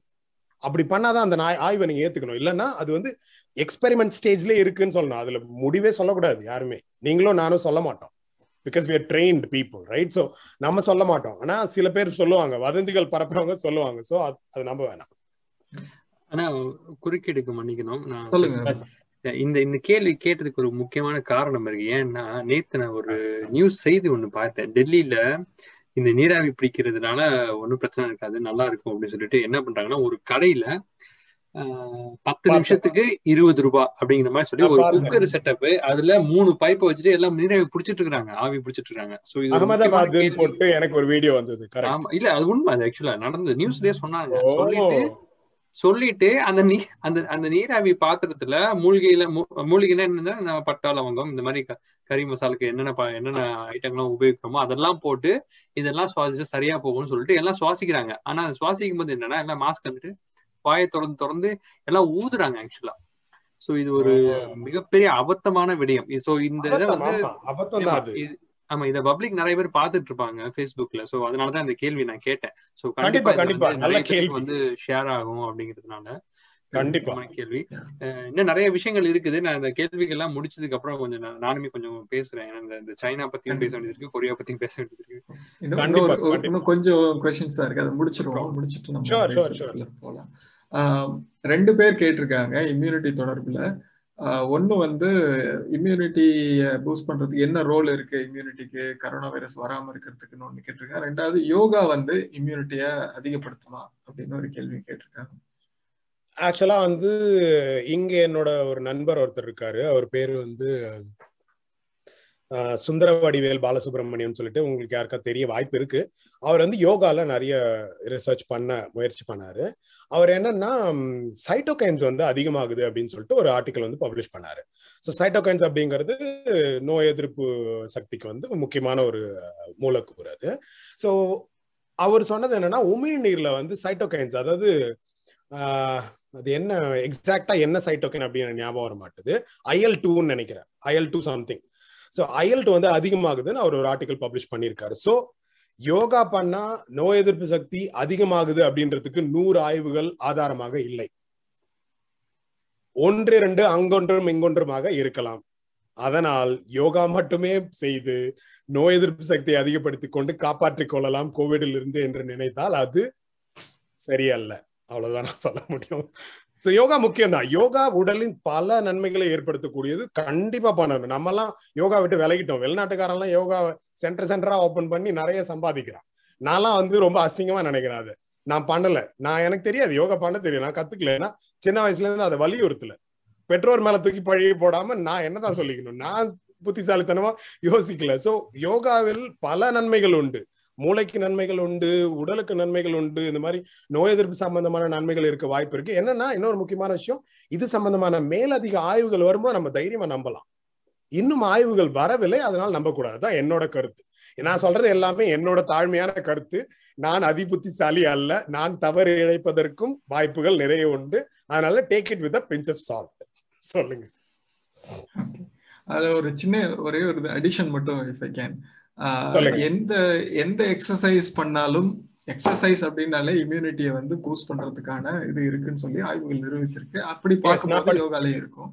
அண்ட். ஸ்பெசிபிக்கா யோகா பண்ணா கோவிட் போகுமா அப்படின்னு சொல்லும் போது நம்ம கொஞ்சம் நிதானிச்சு யோசிச்சு பார்க்கணும் சரியா இருக்கும். ஓகே இன்னொரு கொஸ்டின் வந்து ஒரு தடு point add பண்ணணும்னா சொல்லு கிருஷ்ணா. அதாவது உடல் பயிற்சியோ ஏதோ பண்ணோம்னா உங்களோட ஆக்சிஜன் இன்டேக் ஜாஸ்தி ஆகிறதுனால உங்களுக்கு வந்து இந்த சைட்டோகைன்ஸ் எல்லாமே வர்றது வந்து எதுவானா இருக்கலாம். ஒரு சின்னதா ஒரு நம்ம எக்ஸாம்பிளா சொல்லணும்னா நான் ஜிம்முக்கு போய் எக்ஸசைஸ் பண்ணி உடம்பு ஏத்திருக்கேன். இப்ப பஸ் இடிச்சா எப்படி இருந்தாலும் நம்ம செத்து தான் போக போறோம். அந்த மாதிரி தான். கோவிட்ங்கிறது அந்த மாதிரி ஒரு ட்ரெயின் வந்து இடிச்சா நீங்க உங்களால ஒண்ணும் பண்ண முடியாது. அதனால உங்களை யோகா மட்டும் வச்சுக்கொண்டோ இல்ல ஏதாவது எக்ஸசைஸ் பண்ணிட்டேன் இப்ப இப்ப எனக்கு எதிர்ப்பு சக்தி வந்துருதுங்கிறது கன்ஃபார்மா சொல்லவே முடியாது. ஏன்னா because we are dealing with a much bigger enemy yes true okay தடுப்பூசிகள் மட்டும்தான் உள்ளதா? மருந்துகள் இருக்கிறதா? அப்படின்னு ஒரு கேள்வி. ஆக்சுவலா அது வந்து ரொம்ப ஒரு காம்ப்ளிகேட்டடான கொஸ்டின் ஏன்னா நம்ம ஊர்ல ஃபேவி பிராவிர் அப்படின்னு சொல்லிட்டு ஒரு ட்ரக் கொடுத்துட்டு இருந்தாங்க இது வந்து பல மாதங்களுக்கு முன்னாடி ஒரு சூழல். இன்னும் அதை கொடுக்குறாங்க அப்படின்றாங்க. ஸோ அந்த மாதிரியான ட்ரக்ஸ்ல என்ன பிரச்சனைன்னு கேட்டீங்கன்னா அது வந்து ஒரு மைல்டான கோவிடுக்கு மட்டும்தான் பலனளிக்கும். சிவியரான கோவிடுக்கு இது வரைக்கும் எந்த ட்ரக்கும் பலனளிச்சதா? எதுவும் இல்லை. என்னது? டெக்ஸா சொன்னா ம். ஆமா அதானே? அது ஒண்ணு வந்துச்சு. ஆமா. அது வந்து அந்த சிவியர் கோவிட்ல அது மட்டும் நிறைய உயிரை காக்கக்கூடிய அளவுக்கு வந்து பலன் அளிக்குதுன்னு சொல்லிட்டு நிறைய பயன்படுத்துறாங்க. அது மட்டும் சொல்லலாம் அது ரொம்ப சிவியரான பிறகு. அது சிவியர் ஆகிற அளவுக்கு நம்ம விடக்கூடாது. சிவியர் ஆகிறதுக்கு முன்னாடியே அது எல்லா முயற்சிகளையும் எடுத்து கட்டுப்படுத்திடணும். ஸோ அதனால வந்து மருந்துகள் அப்படின்னு பாத்தீங்கன்னா மிக குறைவு தான் இருக்கிறது. அது வந்து மருத்துவர்கள் தான் வந்து உறுதியா சொல்ல முடியும். இதை எடுத்தா இந்த ஸ்டேஜ் கோவிடுக்கு வந்து பலன் இருக்கு அப்படின்றது அவங்க தான் சொல்ல முடியும். நான் படித்த வரை மைல்டான கோவிடுக்கு மட்டும் ரொம்ப சிவியர் ஆகாத கோவிடுக்கு மட்டும் பலன் இருக்கிறது அப்படின்ட்டு டெக்ஸமெத்தசோன் தவிர்த்து. டெக்ஸமெத்தசோன் வந்து அந்த ஆக்சிஜன் டெப்ரவேஷனால ஐசியூ போறவங்களெல்லாம் காப்பாத்துது அப்படின்னு சொல்லிட்டு நான் ஆர்டிகல் படிச்சிருக்கேன். இப்போ கொஞ்சம் வேறு மாதிரியான கொஸ்டின்குள்ளார வரும். ஒரு ரெண்டு கொஸ்டின் இத்தகைய பெருந்தொற்றுகள் ஒவ்வொரு நூறு ஆண்டு இறுதியிலும் தோன்றுகின்றன அப்படின்னு ஒரு இது இருக்கு. அது உண்மையா? கண்டிப்பா அப்படி உண்மைன்னா ஏன் வருது அப்படி கண்டிப்பா உண்மைன்னு சொல்ற அதே பட்சத்துல அது சம்பந்தமான தரவுகளை வைத்துக்கொண்டு அது சம்பந்தமான ஆய்வு கட்டுரைகளை வச்சுக்கிட்டு தான் பேசணும். ஆனா இது இது இது ஒரு ஒரு போக்காக இருக்குன்னு நம்ம டேவிட் அட்டன்பரோவா இருக்கட்டும் இவர் ஸ்டீஃபன் ஹாக்கிங்கா இருக்கட்டும் இந்த மாதிரி நிறைய பேர் பேசியிருக்காங்க. சோ இது வந்து நடக்குது. அதுக்கு காரணம் என்னன்னா சுற்றுச்சூழல் மாசுகேடு ஆஹ் புவி வெப்பமாதல் இந்த மாதிரியான நிறைய விஷயங்கள். இப்ப அதுல ஒரு உதாரணமா சொல்லணும்னா ஐஸ் இருக்கு இல்லையா? என்ன சொல்றது? அது இப்போ அது ஒரு ஆக்சுவலா ஒரு டெர்மினாலஜி ஒன்று இருக்கு. ஆஹ் உறைந்த பனி இருக்கும் இல்லையா? பல மீட்டர் கீழே இருக்கும். அந்த பனி எல்லாம் வந்து புவி வெப்பமாதல்னால கரைஞ்சிருச்சு இப்போ. சோ அந்த பணியில அடைப்பட்டு கிடந்த பல்வேறு வகையான கோவிடை விட மோசமான பல்வேறு வைரஸ்களும் பாக்டீரியாக்களும் பூஞ்சனங்களும் இன்னும் இன்ன பிற பல்வேறு கிருமிகள் வந்து இப்ப வெளியில வந்துருச்சுங்கிறாங்க. நிலங்களுக்கும் வர ஆரம்பிச்சிருக்கு கடலுக்கும் வந்து சமுத்திரத்துக்கும் வந்து வர ஆரம்பிச்சுன்றாங்க. சோ கண்டிப்பா இது மாதிரியான தொற்றுகள் வந்து தொடர்ச்சியாக நிகழும். அதை வந்து நம்ம சந்திச்சு தான் ஆகணும். முக்கியமா வைரஸ் மாதிரி வரும்போது அது இன்னும் மிக மிக மோசமா இன்னைக்கு மூவாயிரம் இறப்புகள் ஏற்படுத்தக்கூடிய அளவுக்கு மோசமாக போகும். கண்டிப்பா என்னோட ஆஹ், தாழ்மையான கருத்து என்னன்னா கண்டிப்பா வரும். ஒவ்வொரு நூறாண்டோ ஐம்பது ஆண்டுக்கு ஒரு முறை கூட வரலாம். அது காரணம் என்னன்னா மனித நடவடிக்கை சுற்றுச்சூழல் பாதுகாப்பின் மீதான ஒரு அலட்சியம் ஒரு என்ன ஒரு நம்பிக்கையின்மை. அதெல்லாம் பாதுகாப்பா வச்சிருந்தா நமக்கு என்ன ஆக போகுது? நம்ம வீட்டுல நம்ம சந்தோஷமா இருக்கோம்னு நினைக்கிற அந்த ஒரு மனப்போக்கு இதெல்லாம் தான் காரணம். கோவிட் பத்தொன்பது தொற்று இல்லுமினாட்டிகள் மற்றும் மருந்து கம்பெனிகளால் பரப்பப்படுகின்றன. இந்த கூற்று உங்களோட கருத்து சிரிச்சதுக்கு மன்னிக்கணும். எனக்கு இலுமினாட்டியில வந்து பெருசா நம்பிக்கை இல்லைங்க. நான் அதை கொஞ்ச நாள் ஃபாலோ பண்ண ட்ரை பண்ணேன். நம்ம ஊர்ல அந்த பையன் பேர் என்ன? பாரிசாலனா. ஆஹ் அந்த பையன் பேசினாப்ல அவர் பேசுனதெல்லாம் ஒரு சில சுவாரஸ்யமாலாம் இருந்தது. நம்மளோட பூர்வ குடிகளை பத்தி நிறைய பேசுவாரு. அந்த பூர்வ குடிகளோட ஒரு புரிதலை ஏற்படுத்திக்கணும்லாம் நான் கொஞ்சம் பார்த்தேன். மத்தபடி எனக்கு இலுமினாட்டி பத்தி தெரியல இட் இஸ் பாசிபிள் அப்படின்னு வேணா நான் சொல்ல முடியுமே தவிர பட் அதுல நான் நிறைய நேரத்தை செலவிட மாட்டேன். ஒரு ஒரு விஞ்ஞானியா ஒரு அறிவியலாளரா ஒரு அறிவியல் பகிர்வு பண்ற ஒரு சயின்ஸ் கம்யூனிகேட்டரா பாத்தீங்கன்னா சத்தியமா நான் நம்ப மாட்டேன். அது இல்ல. அதுக்கடுத்து என்ன சொன்னீங்க? இலுமினாட்டி தவிர்த்து? மருந்து கம்பெனிகள் இவங்க தான் பரப்புறாங்க. அது ரொம்ப நாளா ரொம்ப நாளா இருக்கிற ஒரு சர்ச்சை. அது ஒன்ஸ் அகேன் வந்து it is possible I don't know how remotely or how seriously it is possible மருந்து கம்பெனிகள் வந்து ஒரு மருந்து உற்பத்தி பண்றதுக்காகவே வந்து நோய்களை உருவாக்குது. இப்போ கேன்சர் ஏன் வந்து எராடிகேட் பண்ணலன்ற ஒரு கேள்வி ரொம்ப நூற்றாண்டுகளா இருக்கு இல்லையா? ஸோ அதுக்கு என்ன காரணம் அப்படின்னா உடனே நம்ம ஆளுங்க வந்து உடனே மருந்து கம்பெனியோட ஸ்கேமு அப்படிலாம் சொல்றாங்க. ஒரு கேன்சர்ல பிப்டீன் இயர்ஸா டுவெல் தேர்ட்டீன் இயர்ஸா வேலை செய்யற ஒருத்தனா நான் என்ன கேட்டீங்கன்னா ஐ டோன்ட் திங்க் ஸோ ஏன்னா புற்றுநோய் வந்து மிகப்பெரிய புத்திசாலி நம்மளோட புற்றுநோய் உயிரணுக்கள் சொல்றேன். அது ஒரு எவேஷன் அப்படிங்கிற அந்த இம்யூன் எவேஷனா இருக்கட்டும் இல்ல ட்ரீட்மெண்ட் ரெசிஸ்டன்ஸா இருக்கட்டும் பல வகையில பண்ணுது. அதனால இது அந்த அளவுக்குலாம் சிம்பிளான விஷயமா இருக்க வாய்ப்பு இல்லை. அது என்னோட தாழ்மையான கருத்து. சிம்பிளான்னு சொன்னதுதான் கீவேர்டுன்னு நினைக்கிறேன். ஏன்னா இலுமினாட்டியா இருக்கட்டும் இந்த விஷயங்களா இருக்கட்டும் நமக்கு இந்த அரசியலை வந்து ரொம்ப சிம்பிளிஃபை பண்ணி ஒரு மனுஷன் அங்க உட்கார்ந்து ஆட்டிட்டு இருக்கான் அப்படின்னா ஈஸியா நம்ப முடியுதுன்னு நினைக்கிறேன். நம்ப முடியும் அதுல சுவாரஸ்யம் அதிகமா இருக்குல்ல விடுதலை. ரொம்ப சுவாரஸ்யமா இருக்குல்ல கேட்டவனே ஏய் நல்லா இருக்கு இது அப்படின்ற மாதிரிலாம் இருக்கு. அதனால கண்டிப்பா எடுத்துப்பாங்க உண்மைதான்.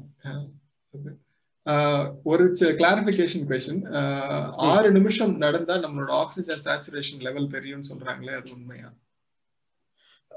புரியல. திரும்ப சொல்லுங்க. ஆறு நிமிஷம் நடந்தா நம்மளோட ஆக்சிஜன் சேச்சுரேஷன் லெவல் தெரியும்னு சொல்றாங்க அது உண்மையா?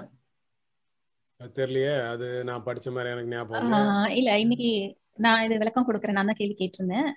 உண்மை. நான் பேசுறேன். என்ன அப்படின்னா இன்னைக்கு வந்துட்டு இப்ப ஹோம் குவாரண்டைன் பீப்புள் வந்துட்டு உங்களோட ஆக்சிஜன் லெவல் வந்து ப்ராப்பரா இருக்கான்னு செக் பண்ணிக்கிறதுக்கு வந்துட்டு சேச்சுரே அது என்ன வந்து ஈவன் வந்து மெடிக்கல் அசோசியேஷன் டெல்லியில எல்லாருக்கும் வந்துட்டு சொல்றாங்க அப்படின்ற மாதிரி இந்தியா டுடேவா இல்ல டைம்ஸ் நோவான்னு தெரியல. இதுல நியூஸ் வந்திருந்தது எப்படின்னா நீங்க வந்துட்டு ஆக்சிஜன் சேச்சுரேஷன் லெவல் செக் பண்ணிக்கோங்க. பண்ணிட்டு ஒரு ஆறு நிமிஷம் நீங்க இருக்கிற ரூம்குள்ளேயே நடங்க. நடந்துட்டு திருப்பி வந்துட்டு சேச்சுரேஷன் லெவல் செக் பண்ணுங்க. இது ninety three to ninety four இருந்துச்சு அப்படின்னு யூ ஆர் சேஃப் அப்படின்னு சொல்லிட்டு. இது வந்துட்டு கரெக்டா இல்லையா அப்படின்றது.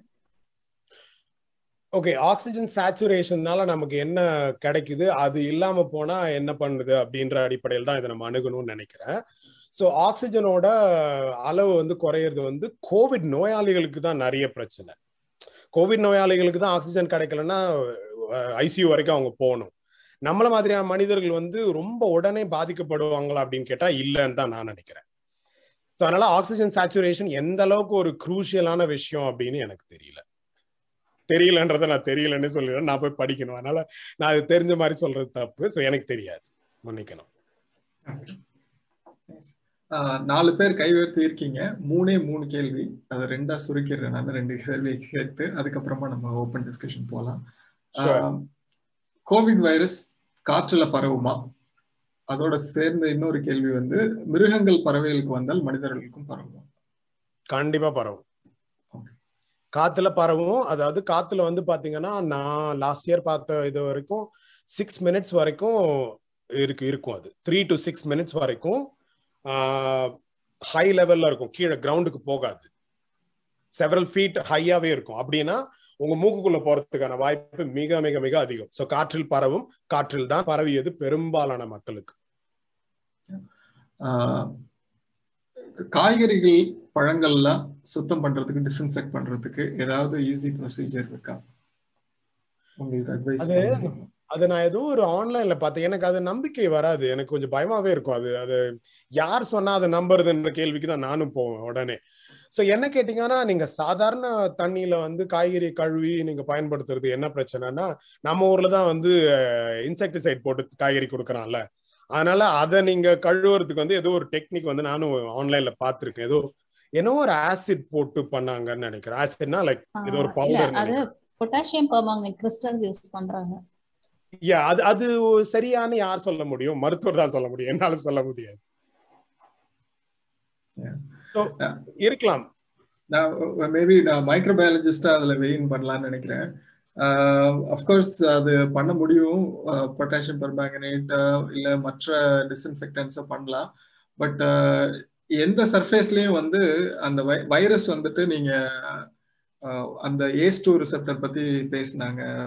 இப்போ நம்ம டாக்ல பேசினாங்க. அது மாதிரி அந்த மாதிரி ஒரு ரிசெப்டருக்குள்ள அது அட்டாச் ஆகி உள்ள போய் அது இனப்பெருக்கம் பண்ணலைன்னா ஒரு சில மணி நேரங்கள்ல அது செத்து போயிடும். அதனால வந்து நீங்க அது கையில இருந்தாலும் சரி நம்மளுடைய ட்ரெஸ்ல இருந்தாலும் சரி எந்த சர்ஃபேஸ்ல இருந்தாலும் அந்த ஏஸ் டூ ரிசப்டாருக்குள்ளார போய் ஒரு மனித செல்லுக்குள்ள அதால போக முடியலன்னா அது வந்து உயிரோட இருக்காது சில மணி நேரத்துக்கு அப்புறம். ஆமா காய்கறி நம்ம பறிச்சு ரொம்ப வருது. நமக்கு இருக்கிற ஒரு கேள்வி என்னன்னா நம்ம கிட்ட வித்தவங்க கேட்டு வந்திருக்கலாம் வந்திருக்கிறதுக்கு வாய்ப்பு இருக்கா? Okay okay. நான் ஐ திங்க் கொஸ்டினை மிஸ் அண்டர்ஸ்டாண்ட் பண்ண நினைக்கிறேன். அதாவது கோவிட் தொற்று ஏற்பட்ட காய்கறிகளை எப்படி கழுவுவதுன்றதா கேள்வியா? ஆமா ஆமா ஆமா. ஓ that is a serious question sorry sorry sorry அது கண்டிப்பா நம்ம அது பத்தின ஒரு விளக்கத்தை கொடுத்துதான் ஆகணும். நான் படிச்சுட்டேன்னா சொல்றேன். எனக்கு இப்போதைக்கு எதை நம்பர் நான் நிறைய பார்த்த வீடியோஸ் நானும் பார்த்திருக்கேன். நீங்க சொன்ன பொட்டாசியம் பர்மாங்கனேட்டா கூட இருக்கலாம். நான் ஒரு முறை என்னோட அந்த குரூப்ல தான் லாஸ்ட் இயர் பேசியிருக்கேன். பொட்டாசியம் பர்மனன்ட் பர்மங்கனேட் தண்ணியில போட்டு அந்த தண்ணியை குடிக்கலாம்னு யாரோ ஒருத்தர் சொல்லி வச்சிருந்தாரு. இதுல கோயம்புத்தூர் நினைக்கிறேன் அவரு. சுகாதாரத்துறையில இருக்கிற ஒருத்தர் சொல்லி வச்சிருந்தாரு. எனக்கு அது ஷாக்கிங்கா இருந்தது. பொட்டாசியம் பர்மங்கனேட் எவ்வளவு உடம்புக்குள்ள போனா என்ன ஆகும்னு யாருக்கு தெரியும்? அதை கண்டுபிடிக்கணும்ல அதை கண்டுபிடிச்சிட்டு அதோட டாக்ஸிசிட்டி லெவல்னு ஒண்ணு இருக்கும். அது உள்ள போடலாமா போடக்கூடாதா உடம்புக்குள்ள? அப்படின்லாம் இருக்கு இல்லையா? சோ யா அது மாதிரி நிறைய விஷயம் இருக்கு. கண்டிப்பா. அதனால அது கொஞ்சம் யோசிச்சு பண்ணணும். ஆனா சாதாரணமா நான் என்ன சொல்ல வரேன் அப்படின்னா நீங்க கழுவிட்டு யூஸ் பண்ணுங்க. அப்படி ரொம்ப பயந்தீங்க அப்படின்னு சொன்னா முடிஞ்ச வரைக்கும் காய்கறிகள் கழுவிட்டு உங்க கையை கழுவிக்கோங்க. ஆனா எப்படி இருந்தாலும் குக் பண்ணி தான் சாப்பிட போறோம். அதனால அதுல இருந்து ஒன்றும் பிரச்சனை ஆகாது. Exactly correct thank you for pointing out நீங்க வந்து காய்கறியை சமைக்க போறீங்க அது குறிப்பிட்ட நூறு டிகிரி கூட போகலாம் சில சமயங்கள்ல. அட்லீஸ்ட் எண்பது டிகிரி வரைக்கும் அது போவோம். எண்பது டிகிரி எல்லாம் உயிரோட இருக்காது வைரஸ் நாற்பத்து அஞ்சு அதுக்கு மேலே இறந்துரும் வைரஸ் அதனால அதை பத்தி கவலைப்பட தேவையில்லை. ஐம்பதுக்கு மேல நாற்பத்தஞ்சுன்னு சொன்னா கொஞ்சம் ரிஸ்க் ஐம்பது டிகிரி அறுபது டிகிரிக்கு மேல கண்டிப்பா இறந்துருன்றதுக்கு நான் நிறைய படிச்சிருக்கேன். ஒரே ஒரு தகவல் விடுதலை இவரு என்னோட ஃப்ரெண்டு ராகவ் வந்து சொல்லியிருக்காரு. Illuminati was a medieval pro science European group fighting against religious orthodoxy அப்படின்னு சொல்லியிருக்காரு அவரு. அது வந்து not a conspiracy society as propagated by a Tamil political party head அது தெரியல. தமிழ் பார்ட்டி ஹெட் யாரா பரப்பிட்டு இருக்காங்களா? எனக்கு தெரியல ஞாபகம் இல்ல. தேங்க்ஸ் ராகவ். நல்ல தகவல். தேங்க்யூ சொல்லுங்க. அந்த வெஜிடபிள் வாஷ் பண்றத பத்தி கேட்டிருந்தாங்க. இங்க எப்படின்னா கொரியால ஒரு பழக்கம் இருக்குது. இந்த மாதிரி வெஜிடபிள்ஸா இருந்தாலும் சரி பழங்களா இருந்தாலும் சரி அதை சோடா பூ வச்சுட்டு முதல்ல ஒரு தடவை கழுவிடுவாங்க. கழுவிட்டு அதுக்கப்புறம் ஆமா. ஆமா அதுக்கப்புறம் தண்ணியில ஒரு தடவை நல்லா ரின்ஸ் பண்ணிட்டு நல்லா கழுவிட்டு அதுக்கப்புறம் சமையலுக்கோ இல்ல எந்த எந்த காரியத்துக்கோ உபயோகப்படுத்திக்கலாம் அப்படிங்கிற ஒரு அந்த ஒரு பழக்கம் இருக்குது. இதை நாங்க பண்ணோம். போன வருஷம் வந்து கோவிட் ரொம்ப சிவியரா இருந்தப்போ இங்க வந்து எல்லா பர்சனும் சானிடைஸ் பண்ணிட்டு ஓப்பன் பண்ணிட்டு அதுக்கப்புறம் எல்லா ஐட்டமும் என்னோட என்னை விட என்னோட மிஸ்ஸஸ் ரொம்பவே கேர்ஃபுல்லா இருப்பாங்க இதுல. என்ன நான் உள்ளுக்குள்ள போயிட்டு வந்தாலே என் என் உடம்பு ஃபுல்லா வைரஸ் இருக்குன்னு தான் அவங்களுக்கு நம்ம நேரம் என்ன பாத்ரூம் தான் அனுப்புவா. குளிச்சு தான் வரணும். ஸோ இந்த மாதிரி விஷயங்கள் பண்ணும்போது நம்ம இந்த சோடாப்பு யூஸ் பண்றது உபயோகமா இருக்கும். கண்டிப்பா அது சேஃபா இருந்தா. ஆமா. சாரி சொல்லுங்க. ஓகே கடைசியா இட் வந்து I know a family who is doing it for almost thirty forty years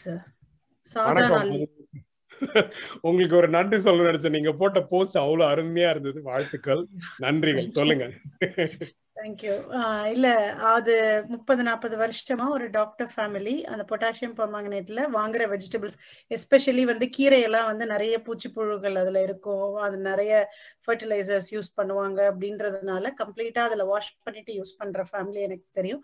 And they are completely fine ஒண்ணுமே இல்லை. அதனால பொட்டாசியம் பர்மாங்கனேட்ல போட்டு காய்கறி கழுவிட்டு யூஸ் பண்ணோம் அப்படின்னா அது தாராளமா பண்ணலாம். அதனால கோவிட் தடுக்குமான்னு கேட்டா அதுக்கு எங்கிட்ட பதில் இல்ல. பட் அது வந்து it's good way of cleaning vegetables அது வந்து ஐ கண்டிப்பா. அப்ப நீங்க பொட்டாசியம் பர்மாங்கனேட் போட்டு திரும்ப சாதாரண தண்ணியில வாஷ் பண்ணும் கான்சென்ட்ரேஷன் லெவல் இருக்கு. சும்மா ஒரு பிட்டு தான் போடணும். நம்ம பாட்டுல நிறைய போட்டா நிறைய கிருமிஸ் ஆகும்னு அள்ளி கொட்டிட கூடாது ஜஸ்ட் ஒரு பெஞ்ச் ஆஃப் பொட்டாசியம் பர்மாங்கனேட் அதுதான் முக்கியமா நான் சொல்லணும்னு நினைச்சேன். அது தெரியாது இல்லையா மக்களுக்கு? நம்ம உப்பு போடுற மாதிரி போட்டு விட்டாங்கன்னா போட்டாங்கன்னா அது தப்பு. அதுல ஒரு சின்ன அடிஷன் நான் பண்ணிக்கிறேன். ரெண்டு விஷயம். ஒண்ணு நீங்க சொன்ன மாதிரி அவர் வந்து ஒரு டாக்டர் அவருக்கு தெரியும் எவ்வளவு யூஸ் பண்ணணும் எந்த அளவு கழுவணும் அதுக்கப்புறம் எத்தனை தடவை அதை ரின்ஸ் பண்ணணும் அப்படிங்கறதெல்லாம் அவங்களுக்கு தெரிஞ்சிருக்கும் ஒண்ணு. ரெண்டாவது அவங்க முப்பது வருஷமா யூஸ் பண்றாங்கன்னு சொல்றீங்க. கடந்த பத்து வருஷத்துல நமக்கு வந்து இந்த மைக்ரோ ஆர்கானிசம்ஸ் பத்தி நுண்ணுயிரியல் பத்தி நமக்கு தெரிஞ்ச நாலேஜ் படி இந்த மாதிரியான காய்கறிகள் மற்ற விஷயங்கள்ல இருந்து வர நுண்ணுயிரிகள் ரொம்ப ரொம்ப முக்கியம் நம்மளுடைய ஹெல்த்துக்கு அதனால முழுக்க முழுக்க நூறு சதவீதம் அதை கொண்டுட்டு சாப்பிடுறது அப்படிங்கிறது வந்து அது நல்லதா இருக்காதுங்கிறது தான் latest evidence microbiologically speaking so அதுவும் நம்ம இது பண்ணிக்கணும் ஆனா இந்த நேரத்துல இதெல்லாம் நம்ம பார்க்க வேண்டி இருக்குங்கிறதுல எந்த இதுவும் இல்லை. சூப்பர். ஓகே கடைசி எனக்கு ஒரு கேள்வி சொல்லுங்க. கேட்கலாமா? இப்போ நம்ம உடம்புல அது இன்ஆக்டிவா இருந்து திருப்பி ஒரு சர்டன் டைம் பீரியடுக்கு அப்புறம் அது ஆக்டிவ் ஆகிறதுக்கான வாய்ப்புகள் இருக்கா? அத பத்தி ஏதாவது ரிசர்ச் பண்ணிருக்காங்களா இது வரைக்கும்?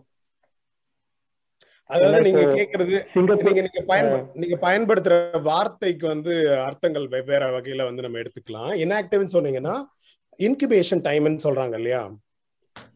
அடை காக்கும் வைரஸ் அடை காக்கும் காலம்னு ஒண்ணு இருக்கு. அது பதினான்கு நாட்கள் இந்த சார்ஸ் கோவி டூ பொறுத்த வரைக்கும். அந்த சமயத்துல அது வந்து உள்ள நிறைய வேலைகள் செஞ்சுட்டு இருக்கு. உங்களுக்கு தான் தெரியாது. அது உள்ள நிறைய பாதிப்புகளை தொடர்ந்து ஏற்படுத்தி கொண்டே இருக்கிறது.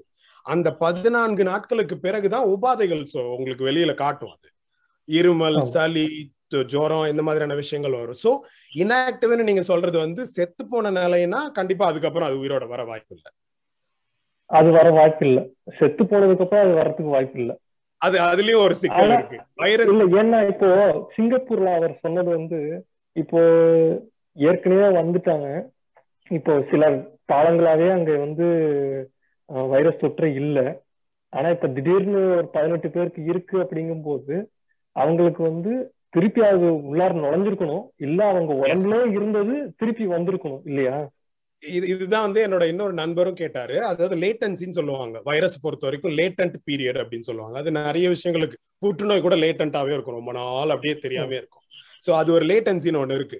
சார்ஸ் கோவிட்டோ பொறுத்த வரைக்கும் நான் படிச்ச வரைக்கும் இந்தியாவில தான் வந்து ஒரு பெண்மணிக்கு தொடர்ச்சியா வந்து அறுபது நாட்கள் வரைக்கும் பரிசோதனை பண்ணாங்க. திருப்பி திருப்பி வந்து ஷி டெஸ்டட் பாசிட்டிவ் அது but she never had a symptom symptom a சிம்டமேட்டிக்காவே வந்து அறுபது நாட்கள் வரைக்கும் அந்த பெண்மணி ஐம்பது வயது மதிக்கத்தக்க ஒரு பெண்மணி. அவங்க வந்து அறுபது நாட்கள். அதுதான் எனக்கு தெரிஞ்சு longest period of incubation SARS COVID பொறுத்த வரைக்கும். ஆனா அந்த ஆராய்ச்சியை நான் முழுசா நம்ப மாட்டேன். ஏன்னா ஒருத்தரை வச்சு நான் முடிவு எடுக்க முடியாது. இப்ப இந்த மாதிரியான ஆய்வுகள் பண்ணும்போது மக்கள் தொகை பெரு மக்கள் தொகை ஆய்வு நீங்க பண்ணணும். எபிடெமியாலஜிக்கல் ஸ்டடின்னு சொல்லக்கூடிய பெரு மக்கள் தொகை ஆய்வு நீங்க பண்ணணும். அப்பதான் நீங்க திட்டவட்டமான கருத்தை வந்து வெளிப்படுத்த முடியும். சோ அந்த அடிப்படையில பாத்தீங்கன்னா நீங்க சொன்ன இன்னொரு விஷயம் வைரஸ்ன்றது ஒரு உயிர் இல்லாத ஒரு ஜட பொருள். வைரஸ்ன்றது ஒரு புரோட்டீன் உள்ள இருக்கிற ஆர்என்ஏ சோ அது உடம்புக்குள்ள போகும்போது தான் இட் பிகம்ஸ் ஆக்டிவ் ஒரு என்விரான்மெண்ட்ல இருக்கும் சுற்றுச்சூழல்ல இருக்கும்போது அது ஒரு ஜட பொருள் தான். அதை நீங்க உள் உள்ளே சுவாசிக்கும் வரை அது ஒரு ஜட பொருள். அதை நீங்க ஒண்ணுமே ஒண்ணுமே பண்ணாத உங்களை. அதே மாதிரிதான் நீங்க இன்ஆக்டிவ்னு சொன்னது இறந்து போனது அப்படின்ற வைரஸ்க்கு இறப்பும் கிடையாது உயிரும் கிடையாது. அது ஒரு புரதம் மற்றும் ஆர்என்ஏ சேர்ந்த ஒரு கலவை அவ்வளவுதான். அதனால இன்ஆக்டிவ்னு சொல்லும்போது கொஞ்சம் அது காம்ப்ளிகேட்டடான வார்த்தையா இருந்தது. அதனால தான் நான் சொன்னேன். மத்தபடி கண்டிப்பா வாய்ப்புகள் இருக்கு. ஓகே. இப்போ மருந்து இப்போ நமக்கு வந்து ஷார்ட்டா இன்ஜெக்ஷன் ஏதாவது கொடுக்குறாங்க. இப்போ லைக் போலியோ டிராப்ஸ் மாதிரி இந்த மாதிரி இன்டேக் மெடிசினா வர்றதுக்கு எவ்வளவு நாட்கள் ஆகும் இந்த மாதிரி சுச்சுவேஷன்ல அது முயற்சி பண்றாங்க. அது முயற்சி பண்ணிட்டு இருக்காங்க. நான் அது விடுதலை கிட்ட பேசும்போது சொன்னேன்.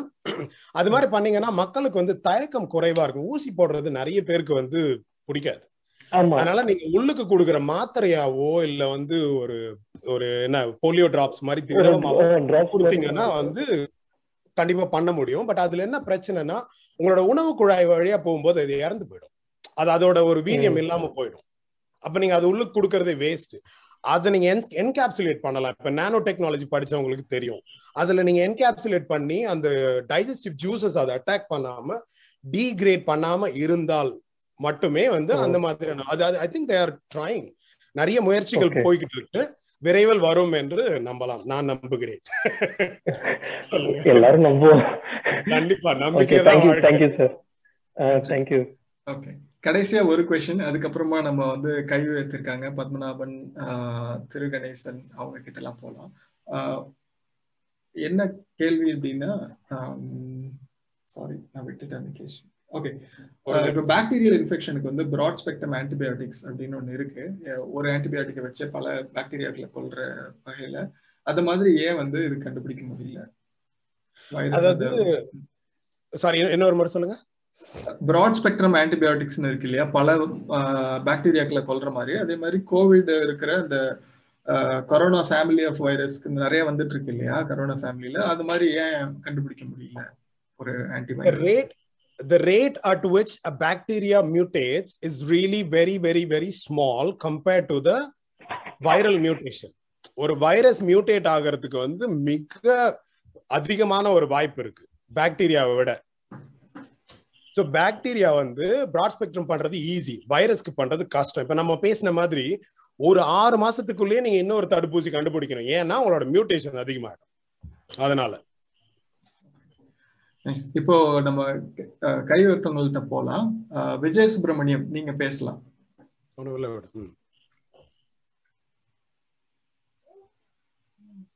விஜய் சுப்பிரமணியம்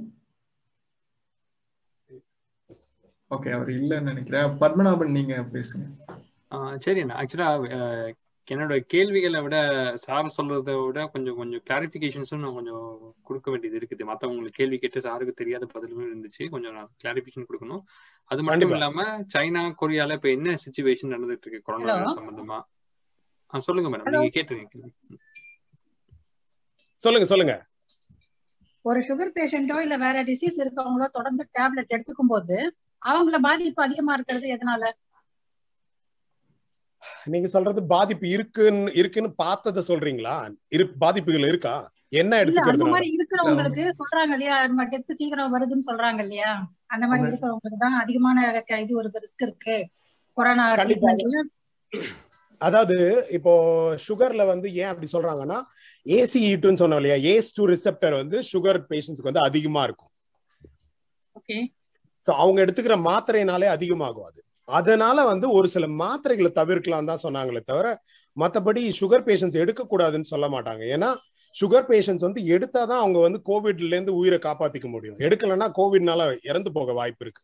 சுகர்னால இறக்கிறது குறைவு. இல்ல கேள்வி அதான் கேட்டாங்க அவங்க. என்னன்னா வேக்சின் கேட்கல அவங்க. ஏன் வந்து கோமார்பிடா இருக்கிறவங்களுக்கு அதிகமா இறப்பு வர்றதுக்கான வாய்ப்பு இருக்கு அப்படிங்கிறது? Okay okay okay. அதாவது இப்ப கோமார்பிடிட்டி இருக்கிறவங்களுக்கு ஏற்கனவே உபாதைகள் நிறைய இருக்கு இல்லையா? அது கூட இந்த வைரஸ்னால வரக்கூடிய நுரையீரல் சார்ந்த உபாதைகள் வந்து அதிகமாகும் போது அவங்களால தாங்கிக்க முடியாது. உடனே ஐசியூக்கு தான் போய் அட்மிட் ஆவாங்க. இப்போ சாதாரணமா இருக்கிற ஒருத்தருக்கு கோவிட் வந்தா அவங்க ஐசியூல அட்மிட் ஆகிறதுக்கு பிப்டீன் டேஸ் ஆகலாம்னு வச்சுக்கோங்க. இப்போ ஒரு சுகர் இருக்கிறவருக்கு அஞ்சு நாள்லயே அட்மிட் ஆகிற ஒரு கட்டாயம் வரலாம் ஏன்னா அவருக்கு உபாதைகள் அதிகம். சிம்டம்ஸும் எஃபெக்ட்ஸும் வந்து அதிகம். ஆல்ரெடி அவருக்கு நிறைய பிரச்சனை இருக்கு. கேன்சருக்கும் அப்படிதான். இப்ப கேன்சருக்கு வந்து மருந்து எடுக்கும்போது பாத்தீங்கன்னா நிறைய வந்து நோய் எதிர்ப்பு சக்தியை குறைக்கிற மாதிரியான மருந்துகள்லாம் சில சமயம் எடுப்பாங்க. சப்ரெசிவ் ஆன்டி சப்ரெசிவ் மியூட்டேஷன் அது சப்ரெசிவ் மருந்துகள்லாம் எடுப்பாங்க. இம்யூன் சப்ரெசிவ் ட்ரக்ஸ்ன்னு சொல்லுவாங்க. அந்த மாதிரிலாம் எடுக்கும்போது கிருமிகளோட தாக்கம் அதிகமாகக்கூடிய வாய்ப்புகளை ஏற்படுத்தக்கூடிய மருந்துகள் அவங்க எடுக்கிறாங்க. அந்த மருந்துகள்னால ஏற்படக்கூடிய பாதிப்புகளும் கோவிட்னால பாதிப்பும் ரெண்டும் சேர்ந்த போது பிரச்சனைகள் நிறைய இதே தான் வந்து கிட்டத்தட்ட பத்து கோமார்பிடிட்டி கண்டுபிடிச்சாங்க. லிவர் பிரச்சனை கிட்னி பிரச்சனை கேன்சரு இந்த மாதிரி நீரிழிவு நோய் அப்புறம் வந்து நுரையீரல் பிரச்சனை இதெல்லாம் இருக்கிறவங்க கண்டிப்பா வந்து ரொம்ப பாதுகாப்பா இருக்கணும். கோவிட்னால அவங்களுக்கு ஏற்படக்கூடிய பாதிப்பு ரொம்பவே அதிகம். ஓகே சார் தேங்க்யூ இன்னொரு கொஸ்டின் அனிமல்ஸுக்கு இல்ல பேர்ட்ஸுக்கு வருமான்னு கேட்டிருந்தேன். அப்படி வந்தா நமக்கு அது பரவுமா? கண்டிப்பா பரவும். ஏன்னா இப்ப இது வந்து யாரோ ஒருத்தர் போன வருடம் நான் பேசின ஒரு இதுல கேட்டாங்கன்னு நினைக்கிறேன். வவ்வாலுக்கு வரும்போது நமக்கு எப்படி அது பரவும் அப்படின்ற ஒரு கேள்வி இருந்தது. அதாவது இப்ப வவ்வால் வந்து நேரடியா மனிதர்களோட ஒரு தொடர்புல இருக்கிறது இல்லை இன்ட்ராக்ட் பண்றது இல்ல. அதனால வந்து வவ்வால் கிட்ட இருந்து நேரடியா வராது. வெவ்வேறு வழிகள்ல வரும். இப்ப வவ்வால் கடிச்ச பழத்தை நீங்க சாப்பிடுறீங்கன்னா அது மூலமா வரலாம். இல்ல வவ்வாலோட கடிச்ச ஏதோ ஒரு விலங்க வந்து நீங்க இப்ப சிக்கன் அதாவது நம்ம கோழி இருக்கு அதை கடிக்குதோ இல்ல ஏதோ ஒரு வகையில. இப்படிதான் சொல்ல முடியாது. இது மாதிரியான வகையில வந்து கண்டிப்பா பறவைகள் கிட்ட இருந்து விலங்குகள் கிட்ட இருந்து நமக்கு வர்றதுக்கான வாய்ப்பு. இப்போ செல்ல பிராணிகள்லாம் நம்ம கிட்ட வந்து முத்தம் கொடுக்குற அளவுக்கு எல்லாம் நெருக்கமா இருக்கு இல்லையா? சோ அப்படி இருக்கும்போது கண்டிப்பா வாய்ப்புகள் அதிகம். இப்ப அனிமல்ஸுக்கு பரவி இருக்கா இப்போ? ம் பரவி இருக்கு. அனிமல்ஸ்ல பரவி தானே மனிதர்களுக்கே வந்தது. தேங்க்யூ சார் கண்டிப்பா. சூர்யா தேங்க்யூ மேடம் சரி அண்ணா நான் பேசலாம் நினைக்கிறேன் ஒரு சரி நீங்க போலாம்.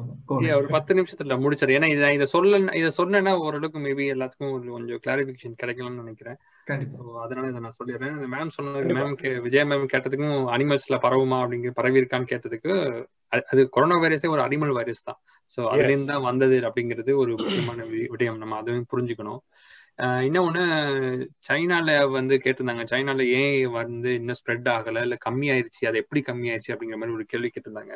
அதுக்கான விளக்கத்தை நான் சொல்லிடுறேன். நேத்து தான் ஆமா நேத்து வெள்ளிக்கிழமை வெள்ளிக்கிழமை நாங்க வந்து எங்க லேப்ல ஒருத்தர் சைனால இருந்து வந்திருக்கிறாரு வந்து ஆறு மாசம் ஆச்சு. அவரோட நான் பேசிட்டு இருந்தேன். சைனால இப்போ எப்படி இருக்கு சுச்சுவேஷன் அப்படின்னு சொல்லிட்டு. ஏன்னா இங்க இந்தியாவில் நடக்கிற விடயங்கள்ல இங்க கொரியால அதிகமாவே பரவும். இங்க நியூஸ் மூலமா.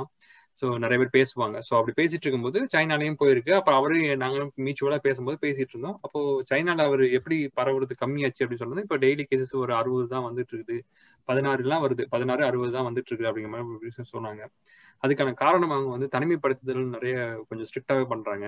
அங்க வந்து மினிமம் வந்து நாலு வாரம் தனிமைப்படுத்துறாங்க. குவாரண்டைன் ஸ்ட்ரிக்ட் குவாரண்டைன் நீங்க வெளியிலே போக முடியாது. ஃபேமிலி மெம்பர்ஸ் கூட பார்க்க முடியாது. அவர் வந்து அவர் குறிப்பிட்ட நபர் வந்து அக்ரிகல்ச்சர் ஃபீல்டில் இருக்கிறாரு. ஸோ அவர் பல்வேறு மாகாணங்களுக்கு பயணப்படணும். ஸோ அவர் ஒவ்வொரு மாகாணத்துக்கும் போகும்போது ஒவ்வொரு தடவை போகும்போது நாலு வாரம் நாலு வாரம் குவாரண்டைன் ஸோ அப்படி பாத்தீங்கன்னா அவரோட போன வருஷம் அவர் அவரோட ஒய்ஃபோட இருந்த நாள் வெறும் இருபது நாள் தான் மட்டும்தான்.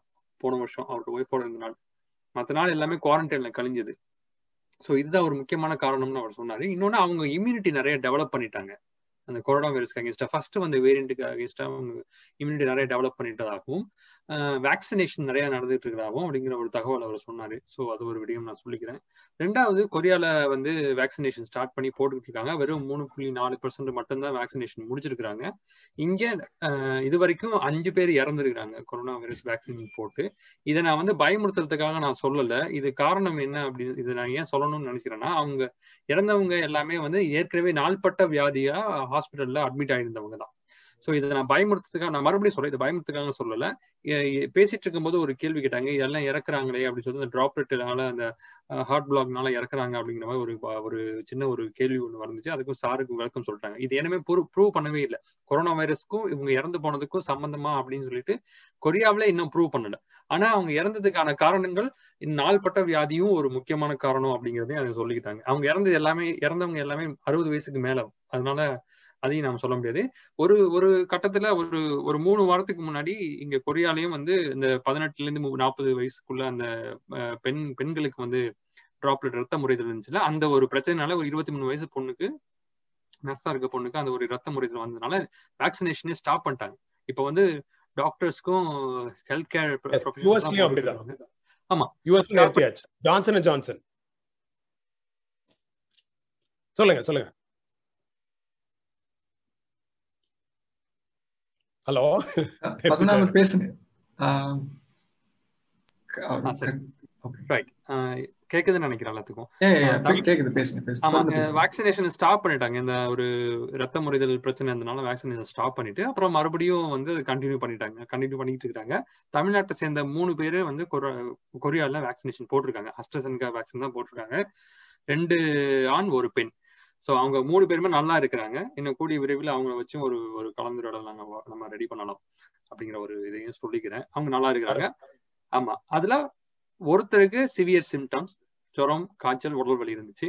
இன்னொருத்தருக்கு ஒண்ணுமே இல்ல. கைவலி மட்டும் தான் அந்த வேக்சின் போட்டாங்களா? அந்த இடத்துல மட்டும் தான் கைவலி அந்த வேக்சின் போட்ட பெண்ணுக்கும் அந்த மாதிரி சிம்டம்ஸ் இருந்துச்சு. அதையும் நான் சொல்லிக்கிறேன். அவங்களோட தொடர்புல தான் இருக்கிறோம் நாங்க. அடுத்து வந்து என்னோட லேப்ல நடந்த கொரோனா வைரஸ் சுச்சுவேஷனை நான் சொல்லிக்கிறேன். யோகா பத்தி கேட்டிருந்தாங்க. ஓகம் பண்றதுனால நமக்கு வந்து இம்யூனிட்டி வருமா அப்படின்னு. அப்ப கூட கிருஷ்ணா அண்ணா சொல்லியிருந்தாங்க இந்த மாதிரி எக்ஸசைஸ் பண்றதுனால நமக்கு நிறைய இம்யூனிட்டி வரும். ஆக்சிஜன் போறதுனால நமக்கு வரதுக்கு வாய்ப்புகள் இருக்குதுன்னு. இது எக்ஸாக்ட் சுச்சுவேஷன் என்னன்னா எங்க லேப்ல ரெண்டு பசங்க. ஒரு பையன் வந்து நல்ல பாடி பில்டர் நல்லா ஸ்ட்ராங்கா எக்ஸசைஸ் பண்ணுவான். இன்னொரு பையன் வந்து கொஞ்சம் லைட்டா வீக்கு ரெண்டு பேரும் ஒரே ரூம்ல தான் இருக்காங்க ரூம்மேட்ஸ் ஸோ எங்க லேப்ல மொத்தம் இருபது பேர். இருபது பேர்ல எல்லாருமே மாஸ்க் போட்டு தான் இருப்போம் லேபுக்குள்ள இந்த எக்ஸசைஸ் பண்ண பையன் தான் first COVID patient infected so அவனுக்கு எந்த சிம்டமும் இல்லை. ஆனா அவன் கேர்ள் ஃப்ரெண்ட் அந்த பையனோட கேர்ள் ஃப்ரெண்ட் இன்ஃபெக்ட் ஆனதுனால இவன் போய் டெஸ்ட் பண்ணி இவன் இன்ஃபெக்டட் ஸோ அப்பதான் வந்து இங்க கொரியால வந்து சைனீஸ் நியூ இயர் செலிப்ரேட் பண்ணுவோம் அந்த சமயம். ஸோ அதனால கண்டினியூஸா அந்த அந்த பையனோட தங்கி இருந்த மற்ற எல்லாருமே லேப்ல இருந்தவங்க எல்லாமே ஒன்னா லஞ்ச் சாப்பிட்றவங்க எல்லாமே டெஸ்ட் பண்ணோம். எல்லாமே நெகட்டிவ் பிகாஸ் எல்லாருமே மாஸ்க் போட்டிருந்தோம். சாதாரண மாஸ்க் இல்ல சர்ஜிக்கல் மாஸ்க்கும் கூட இல்ல எல்லாமே கேஎஃப் நைன்டி ஃபோர் அதான் என்எஃப் நைன்டி ஃபோர் அந்த மாதிரி மாஸ்க் தான் இங்க போட்டுட்டு இருக்கிறோம் எஸ் அதனால ஒரு பிரச்சனை இல்லை யாருமே இன்ஃபெக்ட் ஆகல. அன்பார்ச்சுனேட்லி இன்னொரு பையன் லேப்ல இருக்கவன் ரூம் எட்டு ஸோ அவங்க வேற வழி இல்லாம அவன் இன்ஃபெக்டட் சோ இதுல என்ன பிரச்சனைனா இந்த பையன் எக்ஸசைஸ் பண்ணாத பையன். சோ ஆனா இவனுக்கு சிவியர் சிவியர் சிம்டம்ஸ் நல்லா காய்ச்சல் தலைவலி சளி எல்லாமே இருமல் எல்லாமே இருந்துச்சு. ஸோ இதுல வந்து இதுல இருந்து நம்ம என்ன புரிஞ்சுக்கணும் அப்படின்னா எக்ஸசைஸ் பண்ணதுனால கொஞ்சம் ஸ்ட்ராங்கா இருந்ததுனால இம்யூனிட்டி ப்ரோட்டீன் பவுடர் நிறைய சாப்பிடுவான். ஸோ நல்லா மீட் சாப்பிடுவான். ஸோ அதனால அவனுக்கு அதிகமான சிம்டம்ஸ் காட்டல. சீக்கிரமும் ரெக்கவர் ரெக்கவர் ஆயிட்டான். ஸோ இந்த எக்ஸசைஸ் பண்ணாத கொஞ்சம் வீக்கா இருந்த பையன் ரெக்கவர் ஆகிறதுக்கு டைம் ஆச்சு. ஆமா அஞ்சு வாரம் ஆச்சு. மினிமம் அஞ்சு வாரம் ஆச்சு. அஞ்சு வாரத்துக்கு அப்புறம் தான் அவன் லேபுக்கே திரும்ப வந்தான். ஸோ இது வந்து இதுல இது நம்ம தொடர்பு படுத்திக்கலாம்னு நினைக்கிறேன் நம்மள. யோகம் பண்ற யோகம் பண்றதுனாலயோ இல்ல எக்ஸசைஸ் பண்றதுனாலயோ கொஞ்சம் ஒரே ஒரு கருத்து சொல்லலாமா நானு? சொல்லுங்க சார். அதாவது இப்ப நம்ம நம்ம ரிசர்ச் தானே பண்றோம். சோ ஒருத்தரோட ஒரு அனுபவத்தை வந்து அடிப்படையா வச்சு எந்த முடிவும் நம்ம எடுக்க முடியாது இல்லையா? பத்மநாபன். சோ நம்ம என்ன பண்ணலாம்? இது இது வந்து ஒரு ட்ரெண்ட் ஆகும்போது நம்ம நிறைய அதை பத்தி பேசலாம். இப்ப நம்மள மாதிரி ஆட்கள் இதை வந்து ஆமான்ற மாதிரி ஒரு லைட்டா ஒரு தலையாசிப்பு பண்ணிட்டோம்னு வைங்களேன் உடனே ஆரம்பிச்சிருவாங்க நம்ம ஊர்ல. அதனால இந்த மாதிரியான விஷயங்கள் பேசும்போது ரொம்ப ஒரு காஷனோட பேசணும்னு நான் நினைக்கிறேன். அது என்னோட தாழ்மையான ஆனா நீங்க சொல்றது பாயிண்ட் இருக்கு. நீங்க சொல்ற பாயிண்ட் இருக்கு. ஆமா நான் என்ன சொல்ல வரேன்னா வரது அதுக்கான கண்டினியூஷன் என்னன்னா நம்ம வந்து உடம்ப எக்ஸசைஸ் பண்ணி நல்லா பாத்துக்கணும் அப்படிங்கிறது ஒண்ணும். ரெண்டாவது விடயம் நம்ம சாப்பிடுற என்ன சாப்பிடுறோம் என்ன மாதிரியான உணவுகள் சாப்பிடுறோம் அப்படிங்கிறது முக்கியம் அப்படிங்கறதே நான் சொல்ல வரேன். ஏன்னா கொரியர்களுக்கு அந்த மாதிரி ஒரு சத்தான உணவுகள் சாப்பிடுறோம் இந்த பறவைகளோ இல்ல டீ குடிக்கிறதோ அந்த ஒரு பழக்கம் இருக்குது. அதையும் நான் சொல்ல வந்திருக்கேன். சோ அதையும் அதையும் நீங்க எல்லாம் மனசுல எடுத்துக்கணும். அதையும் நான் சொல்ல வந்தது. அப்புறம் மாஸ்க் பத்தி நான் தான் அந்த கேள்வியை போட்டிருந்தேன். காட்டன் மாஸ்க் யூஸ் பண்றதா இருந்தா யூஸ் ஓகேவா அப்படின்னு சொல்லிட்டு. ரீசன் என்னன்னா நம்ம நம்ம இன்டர்நெட்ல நிறைய பார்த்துருக்கோம் இந்தியால எப்படி மாஸ்க் யூஸ் பண்றாங்கன்னு பார்த்துருக்கோம். எல்லாம் இங்கதான் யூஸ் பண்ணுவாங்க. ஸோ சைனாலையும் கொரியாலையும் இப்போ ஓரளவுக்கு கண்ட்ரோ ஓரளவுக்கு தான் கண்ட்ரோல் பண்ணுது. கொரியால இன்னமும் நானூத்தி ஐம்பது கேஸ் ஐநூறு சாதாரணமா வந்துகிட்டு இருக்கு. எல்லாருமே மாஸ்க் போட்டு தான் இருக்கிறாங்க. பட் அன்பார்ச்சுனேட்லி எல்லாம் டிராவல் பண்ணி தான் இருக்கணும். இங்கேயும் அதிகமா கூட்டம் இருக்கு ட்ரெயின்ல நானும் நான் வந்து ஒரு நாளைக்கு நாலு மணி நேரம் டிராவல் பண்றேன். நான் பஸ்ல அப் அண்ட் டவுன் போயிட்டு தான் வந்துட்டு இருக்கிறேன். ஸோ எல்லா இடத்துலயும் கூட்டமா தான் இருக்குது. ஆனா ப்ராப்பரா எல்லாம் மாஸ்க் போட்டுருக்காங்க இங்க காட்டன் மாஸ்க் போடுறவங்க ஒரு புள்ளி ஜீரோ ஜீரோ ஒரு சதவீதம். மற்ற எல்லாமே நார்மல் கேஎஃப் நைன்டி ஃபோர் மாஸ்கோ சர்ஜிக்கல் மாஸ்கோ சாதாரணமாக போட்டு வருவாங்க. ஒரு வழி கிடையாது. ஏன்னா இன்ஃபெக்ஷன்லேருந்து வந்து தற்காத்துக்கணும் அப்படிங்கிறதுனால. அதே மாதிரி காட்டன் மாஸ்க் போட்டால் நல்லா வாஷ் பண்ணி போடணும் அப்படிங்கிறது ஒரு ஒரு விடயம் இருக்குது இன்னொரு இன்னொரு விடயம் என்னன்னா மாஸ்க்கு நான் ஒரு நாளைக்கு ஒரு மாஸ்க் தான் யூஸ் பண்ணுறேன் ஸோ பிகாஸ் நான் ட்ராவல் பண்ணுறதுனால இன்ஃபெக்ஷன் ஜாஸ்தியாக இருக்கனால ஒரு நாளைக்கு ஒரு மாஸ்க் யூஸ் பண்ணுறேன் காட்டன் மாஸ்க் யூஸ் பண்ணுறவங்க இங்கே யூஸ் பண்ணுறவங்க அதுக்குள்ளே இன்னொரு ஃபில்டர் வச்சிருக்கிறாங்க. ஸோ இன்னொரு ஃபில்டரும் வச்சு யூஸ் பண்றாங்க காட்டன் மாஸ்க் ஸோ அது வந்து ரொம்ப முக்கியமான விடயம். நம்ம ஊர்ல இந்தியால இருந்து பாத்துட்டு இருக்கிறவங்க காட்டன் மாஸ்க் யூஸ் பண்ணீங்க. மினிமம் ரெண்டு மாஸ்க் யூஸ் பண்ணுங்க. அப்படி இல்லைன்னா ஒரு சர்ஜிக்கல் மாஸ்க் யூஸ் பண்ணிட்டு அதுக்கு மேல காட்டன் மாஸ்க் போடுங்க. அது நல்ல தகவல். நல்ல தகவல். ரெண்டு டபுள் மாஸ்க் பண்றது வந்து ஒரு நல்ல ஸ்ட்ராட்டஜி நல்ல தகவல். அப்ப நீங்க வந்து காட்டன் மாஸ்க வந்து ஒரு தடவை நாளைக்கு துவச்சிக்கலாம். தைரியமா போடலாம். ஸோ அது ஒரு விடயம். ஆமா. அப்புறம் காய்கறிகள் கழுவுறது நான் பத்தி முன்னாடியே சொல்லியாச்சு. ஆமா. ஸோ இதுதான் நான் சொல்ல வந்த விடயம். சூப்பர்.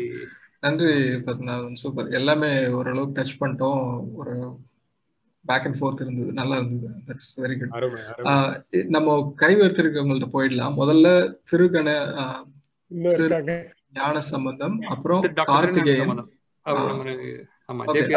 திருஞான சம்பந்தம். நீங்க பேசுங்க. Good evening good evening sir good evening Thirugnana Sambandam actually எனக்கு ஒரு பேசிக் கொஸ்டின்ஸ் இப்ப uh, சிம்டம்ஸ் இருக்கிறாங்க.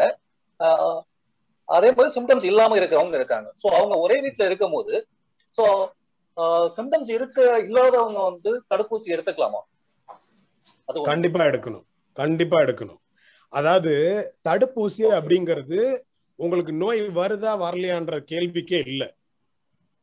நோய் வரக்கூடாதுன்ற நோக்கத்தோட எடுக்கிறோம் தடுப்பூசி.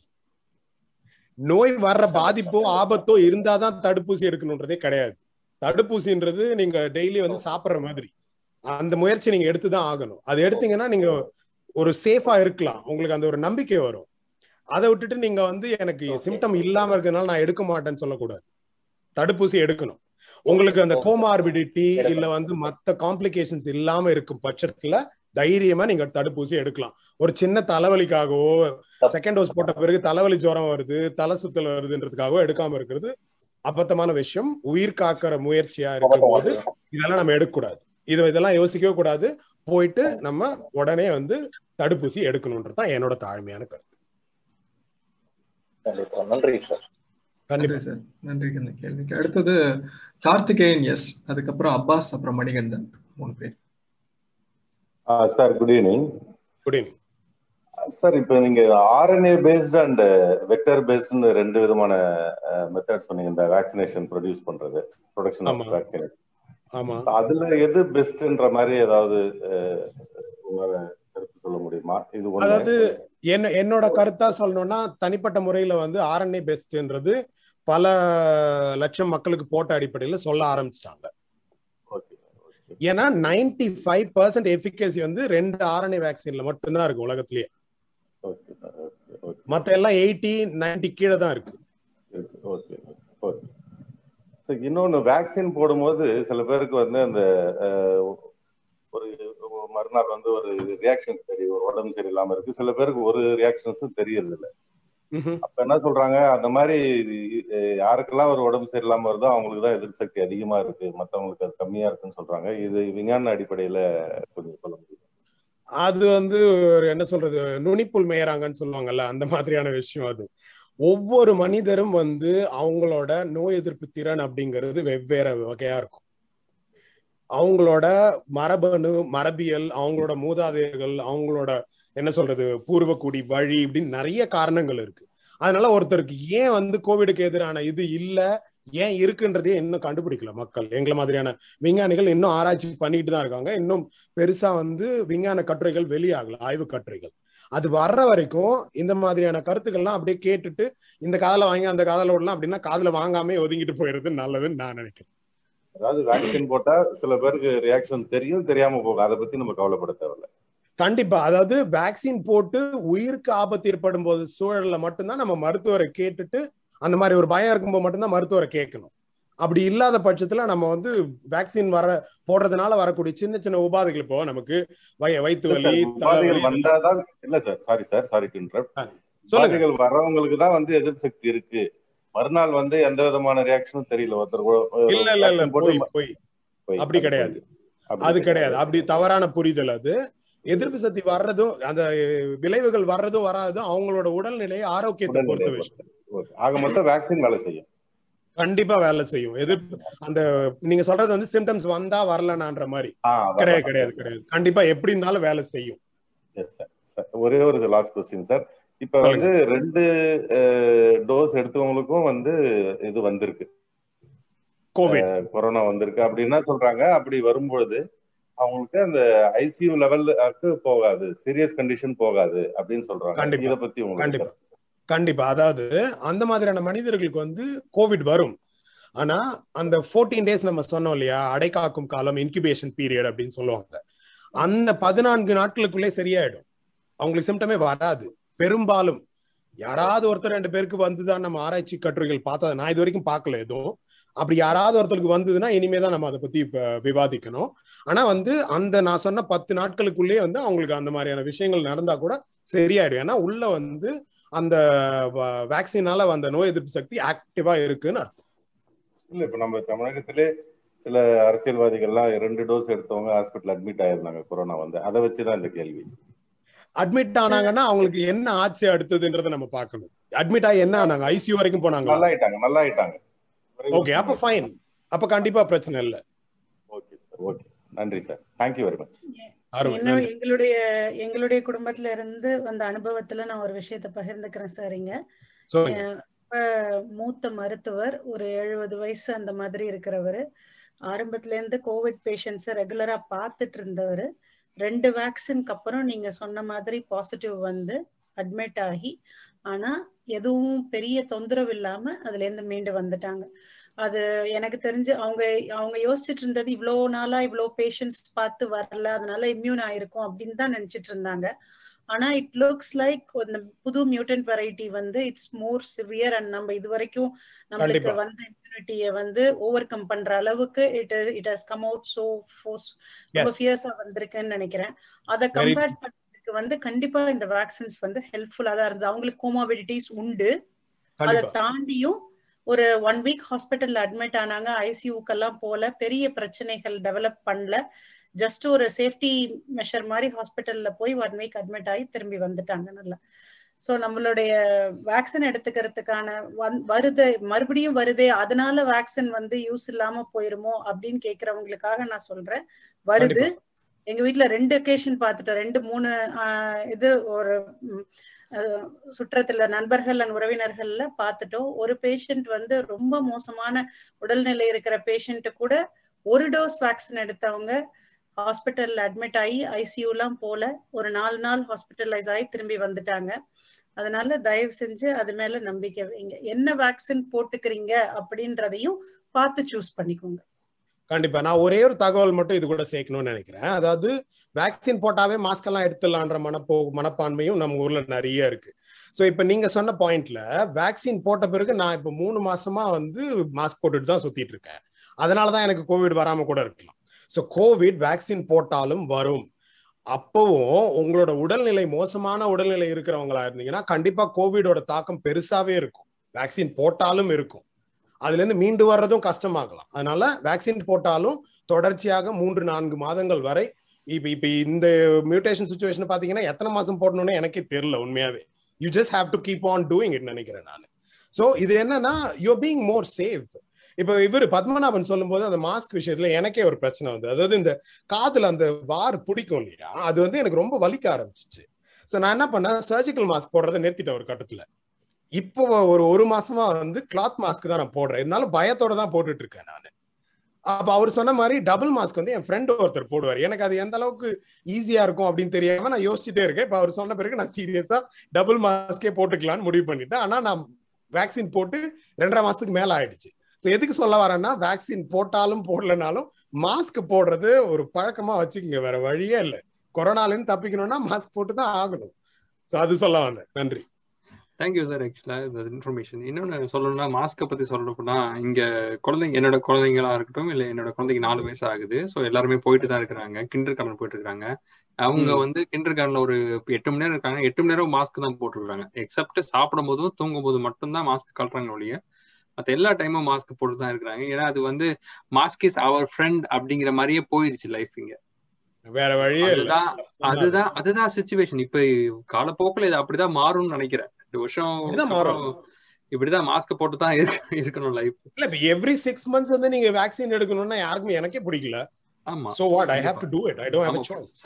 நீங்க சொன்ன மாதிரி ஃப்ளூ வேக்சின் இங்கே இங்கே இங்கே உண்டு கட்டாயமா. ஃப்ளூ வேக்சின் போடுறாங்க. எவ்ரி ஸ்ப்ரிங்ல போடுவாங்க. இல்லனா எவ்ரி விண்டர்ல கட்டாயமா ஃப்ளூ வேக்சின் போடுறாங்க. இங்க நிறைய பேர் போட மாட்டாங்க. இருக்குது. ஆமா. ஏன்னா நீங்க நிறைய பேர் போட மாட்டாங்க. பாதிப்புக்கு உள்ளாவாங்க. நான் பாத்திருக்கேன். எஸ் அதுல ஒரு சின்ன அடிஷன் அடுத்தது அப்பாஸ் பேசுறதுக்கு வெயிட் பண்ணிருக்காரு ஒரு சின்ன அடிஷன் அதுல. என்ன அப்படின்னா நீ இப்போ வந்து நிறைய பேர் இது கேக்குறாங்க அப்போ அப்புறம் எதுக்கு வேக்சின் போடணும் அப்படின்னு கேக்குறாங்க. ஒரு பிரச்சனை என்ன அப்படின்னா உலகத்துடைய பாப்புலேஷன் இன்னைக்கு வந்து கிட்டத்தட்ட பதினோரு பில்லியன் கிட்ட இருக்கும் ஒன்பது சொச்சம் பில்லியன் இருக்கும். அத்தனை பாப்புலேஷன்ல எழுபது சதவீத மக்கள் வேக்சின் போட்டோ இல்லை ஏதாவது ஒரு விதத்துல இம்யூனா இருந்தா மட்டும்தான். இந்த ஹேர்ட் இம்யூனிட்டி வந்தா மட்டும்தான் வைரஸ் வெளியில போகும். ஒண்ணு. ரெண்டாவது இதுல ஏன் திரும்ப திரும்ப போடுறதுக்கான வாய்ப்பு வரும் அப்படின்றதுக்கு என்ன அப்படின்னா நம்ம பேண்டமிக்னு நம்ம பேசிட்டு இருக்கோம். இதுல இன்னொன்னு ஒண்ணு இருக்கு. சாதாரணமா எபிடமிக்னு சொல்லுவாங்க. எபிடமிக்னா ஒரு ஒரு நாட்டுல மட்டும் வராது பேண்டமிக் மற்ற நாடுகள்ல வர்றது. இன்னொரு முக்கியமான டேர்ம் இருக்கு. அதுக்குதான் எல்லா சயின்டிஸ்டும் பயப்படுறாங்க. அங்க போயிடக்கூடாது நம்ம எண்டமிக் எண்டமிக்னா என்ன அப்படின்னா இப்ப சொல் யூஎஸ்ல சார் உங்க ஹரி ஹரிநாராயணன் சார் சொன்ன மாதிரி பத்மநாபன் சொன்ன மாதிரியும் ஒரு நாட்டுக்குள்ளாரையே எண்டமிக்கா ஒவ்வொரு சீசனுக்கு வரும். ஒரு ஒரு பர்சன்டேஜ் ஆஃப் பாப்புலேஷனும் கொண்டு போயிடும். திரும்ப இதுவாயிரும் திரும்ப வரும். அந்த மாதிரி எண்டமிக்கா ஆகாம இருக்கணும்னா உலகம் முழுக்க ஒரே நேரத்துல எல்லாரும் வேக்சின் போட்டு இதை வெளில தள்ளினாதான் உண்டு. இல்லைன்னா இது எண்டமிக் ஆயிடுச்சுன்னா இது கண்டினியூஸா இருந்துட்டு தான் இருக்கும் நம்மளுடைய வாழ்நாள். மிக மிக முக்கியமான பாயிண்ட் அது. வாழ்த்துக்கள். இது முக்கியமான பாயிண்ட் ஏன்னா இது இதுலதான் அலட்சிய போக்கே வருது. ஒரு ஒரு நோய் எண்டமிக்கா மாறிடும்ன்ற பயம் வரணும். அந்த நோய் எண்டமிக்கா மாற விட்டுட்டோம் அதுல இருந்து மீளே மீண்டே வர முடியாது. உங்களுக்கு இதுவே கிடையாது. விடுது விடுதலே கிடையாது. அதனால எண்டமிக் முக்கியமான பாயிண்ட் நான் இது வரைக்கும் அதை பத்தி பேசுனதுல வெரி குட் இன்னும் ஒரு விஷயம் நாங்க பிராக்டிக்கலா டே பார்த்ததுல சொல்றேன். இங்க யூகேலயும் ரொம்ப மோசமா தான் இருந்தது. அந்த யூகே வேரியன்ட் சார் சொன்னாங்க இல்லையா? அந்த மியூட்டேஷன் எங்களுக்கு வந்தப்ப எஃபெக்ட்ஸ் ரொம்ப மோசமா தான் இருந்தது. ஒரு நாள் அதாவது எங்களுக்கு தமிழ்நாடு அளவு பாப்புலேஷன் இங்க. அந்த பாப்புலேஷனுக்கு ஒரு நாளைக்கு ரெண்டாயிரம் டெத் வரைக்கும் போச்சு. ஸோ அவ்வளவு மோசமான நிலைமையில இருந்து தான் இப்ப வெளியில வந்திருக்கோம். என்ன அப்படின்னா போன செப்டம்பர் போன ஆகஸ்ட் வரைக்கும் கொஞ்சம் குறைஞ்சதுன்னு சொல்லிட்டு செப்டம்பர் அக்டோபர் நவம்பர் டிசம்பர் நாலு மாசம் ஸ்கூல்ஸ் திறந்து ஃபங்க்ஷன் பண்ணுச்சு. அந்த டிசம்பர் இருபதாம் தேதி தான் ஸ்கூல்ஸ் மூடினாங்க. அந்த நாலு மாசத்துல எங்களுக்கு வாரம் ஒரு மெயில் வரும். எனக்கு ரெண்டு பசங்க. ரெண்டு பசங்களோட கிளாஸ்ல இருந்தும் அந்த அந்த பர்டிகுலர் கிளாஸ்ல அந்த ரெண்டு கிளாஸுக்குள்ளார வாரம் ஒரு குழந்தை கண்டிப்பா பாசிட்டிவ் டெஸ்ட் பண்ணிருக்குன்னு எங்களுக்கு ரெகுலரா மெயில் வரும். ஏன் அந்த அந்த நாலு மாசம் ஸ்கூல்ஸ் திறந்தாங்களே தவிர ஸ்கூலுக்குள்ளார மாஸ்க் கம்பல்சரி ஆக்கல. ஏன்னா பசங்களுக்கு வந்து அது உடனே உரிமை பிரச்சனையாயிடுது. பசங்க எட்டு மணி நேரம் மாஸ்க் போட்டு உட்கார முடியாது. இந்த கட்டுப்பாடுகள் எல்லாம் இங்க பிடிக்கிறது இல்ல அதனால இப்ப மாஸ்க வந்து கம்பல்சரி ஆக்கல. அப்ப வாரம் ஒரு குழந்தை வார வாரம் எங்களுக்கு மெயில் வரும். இந்த கிளாஸ்ல இவங்க பாசிட்டிவ் இந்த கிளாஸ்ல ஒரு பையன் பாசிட்டிவ் பொண்ணு பாசிட்டிவ் இப்போ மறுபடியும் ஸ்கூல் திறந்து இப்போ செப் மார்ச்ல ஸ்கூல் திறந்து பசங்க போயிட்டு இருக்கிறாங்க இது வரைக்கும் எனக்கு ஒரு மெயில் கூட வரல. ஏன்னா இந்த டிசம்பர்ல இருந்து மார்ச் வரைக்கும் நாங்க ஸ்கூல்ஸ் க்ளோஸ் பண்ணியிருந்தாங்க. மூணு மாசம் கழிச்சு கம்பல்சரி ஆக்கியிருக்காங்க ஃபுல்லா பசங்க மாஸ்க் போட்டு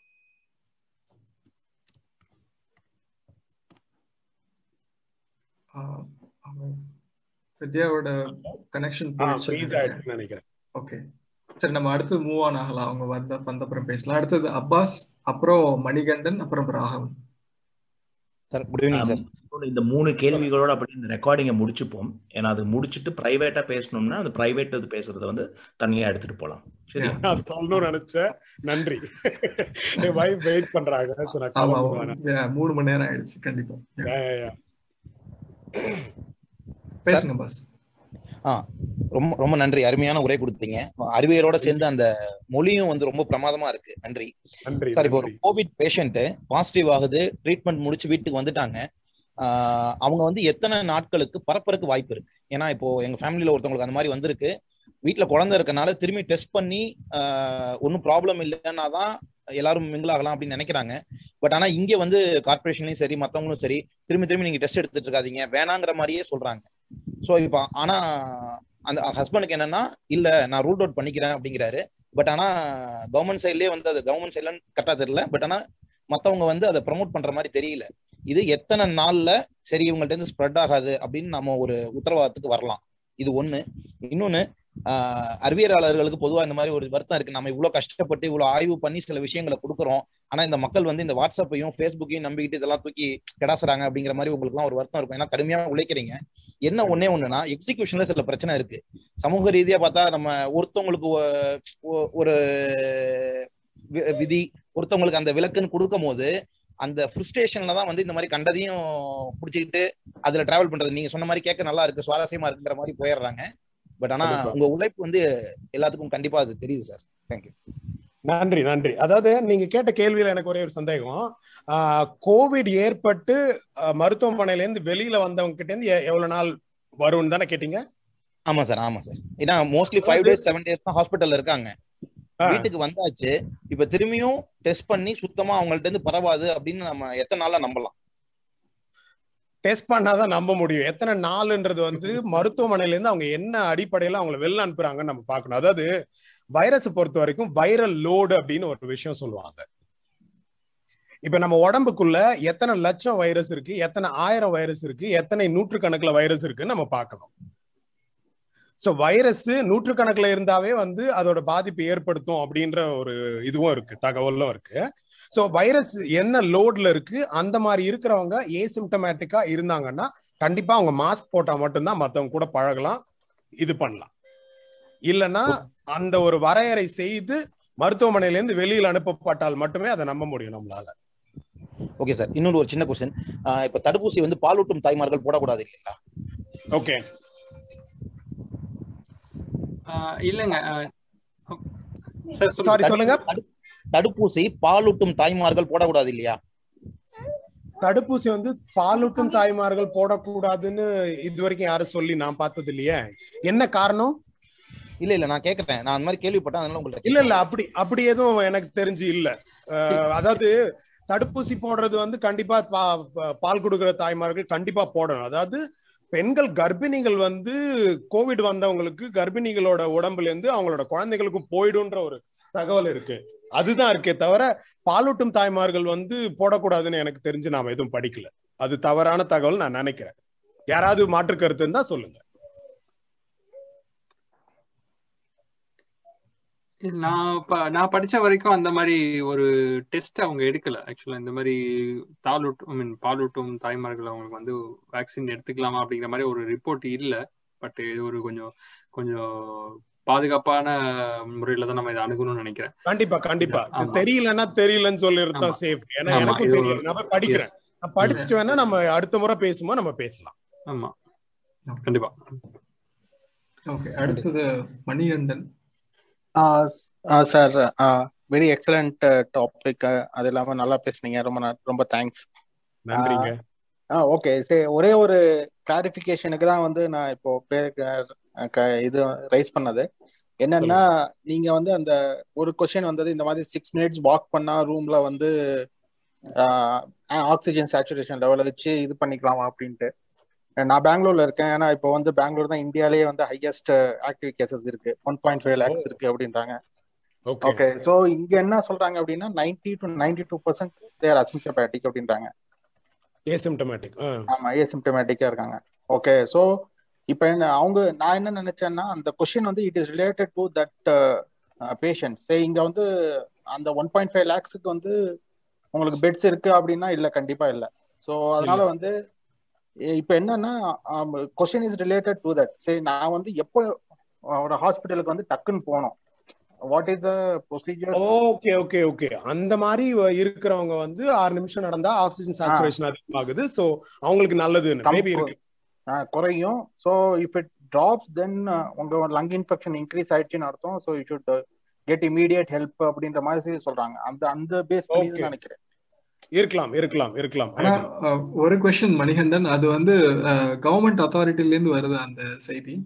இல்ல இல்ல. கவர்மெண்ட் அத்தாரிட்டின்னு வரல பட் நியூஸ் பேப்பர்ஸ் பப்ளிஷ் பண்றாங்கல்ல. So that makes things news பேப்பர்ல டாக்டர்ஸ் சொல்றாங்களா?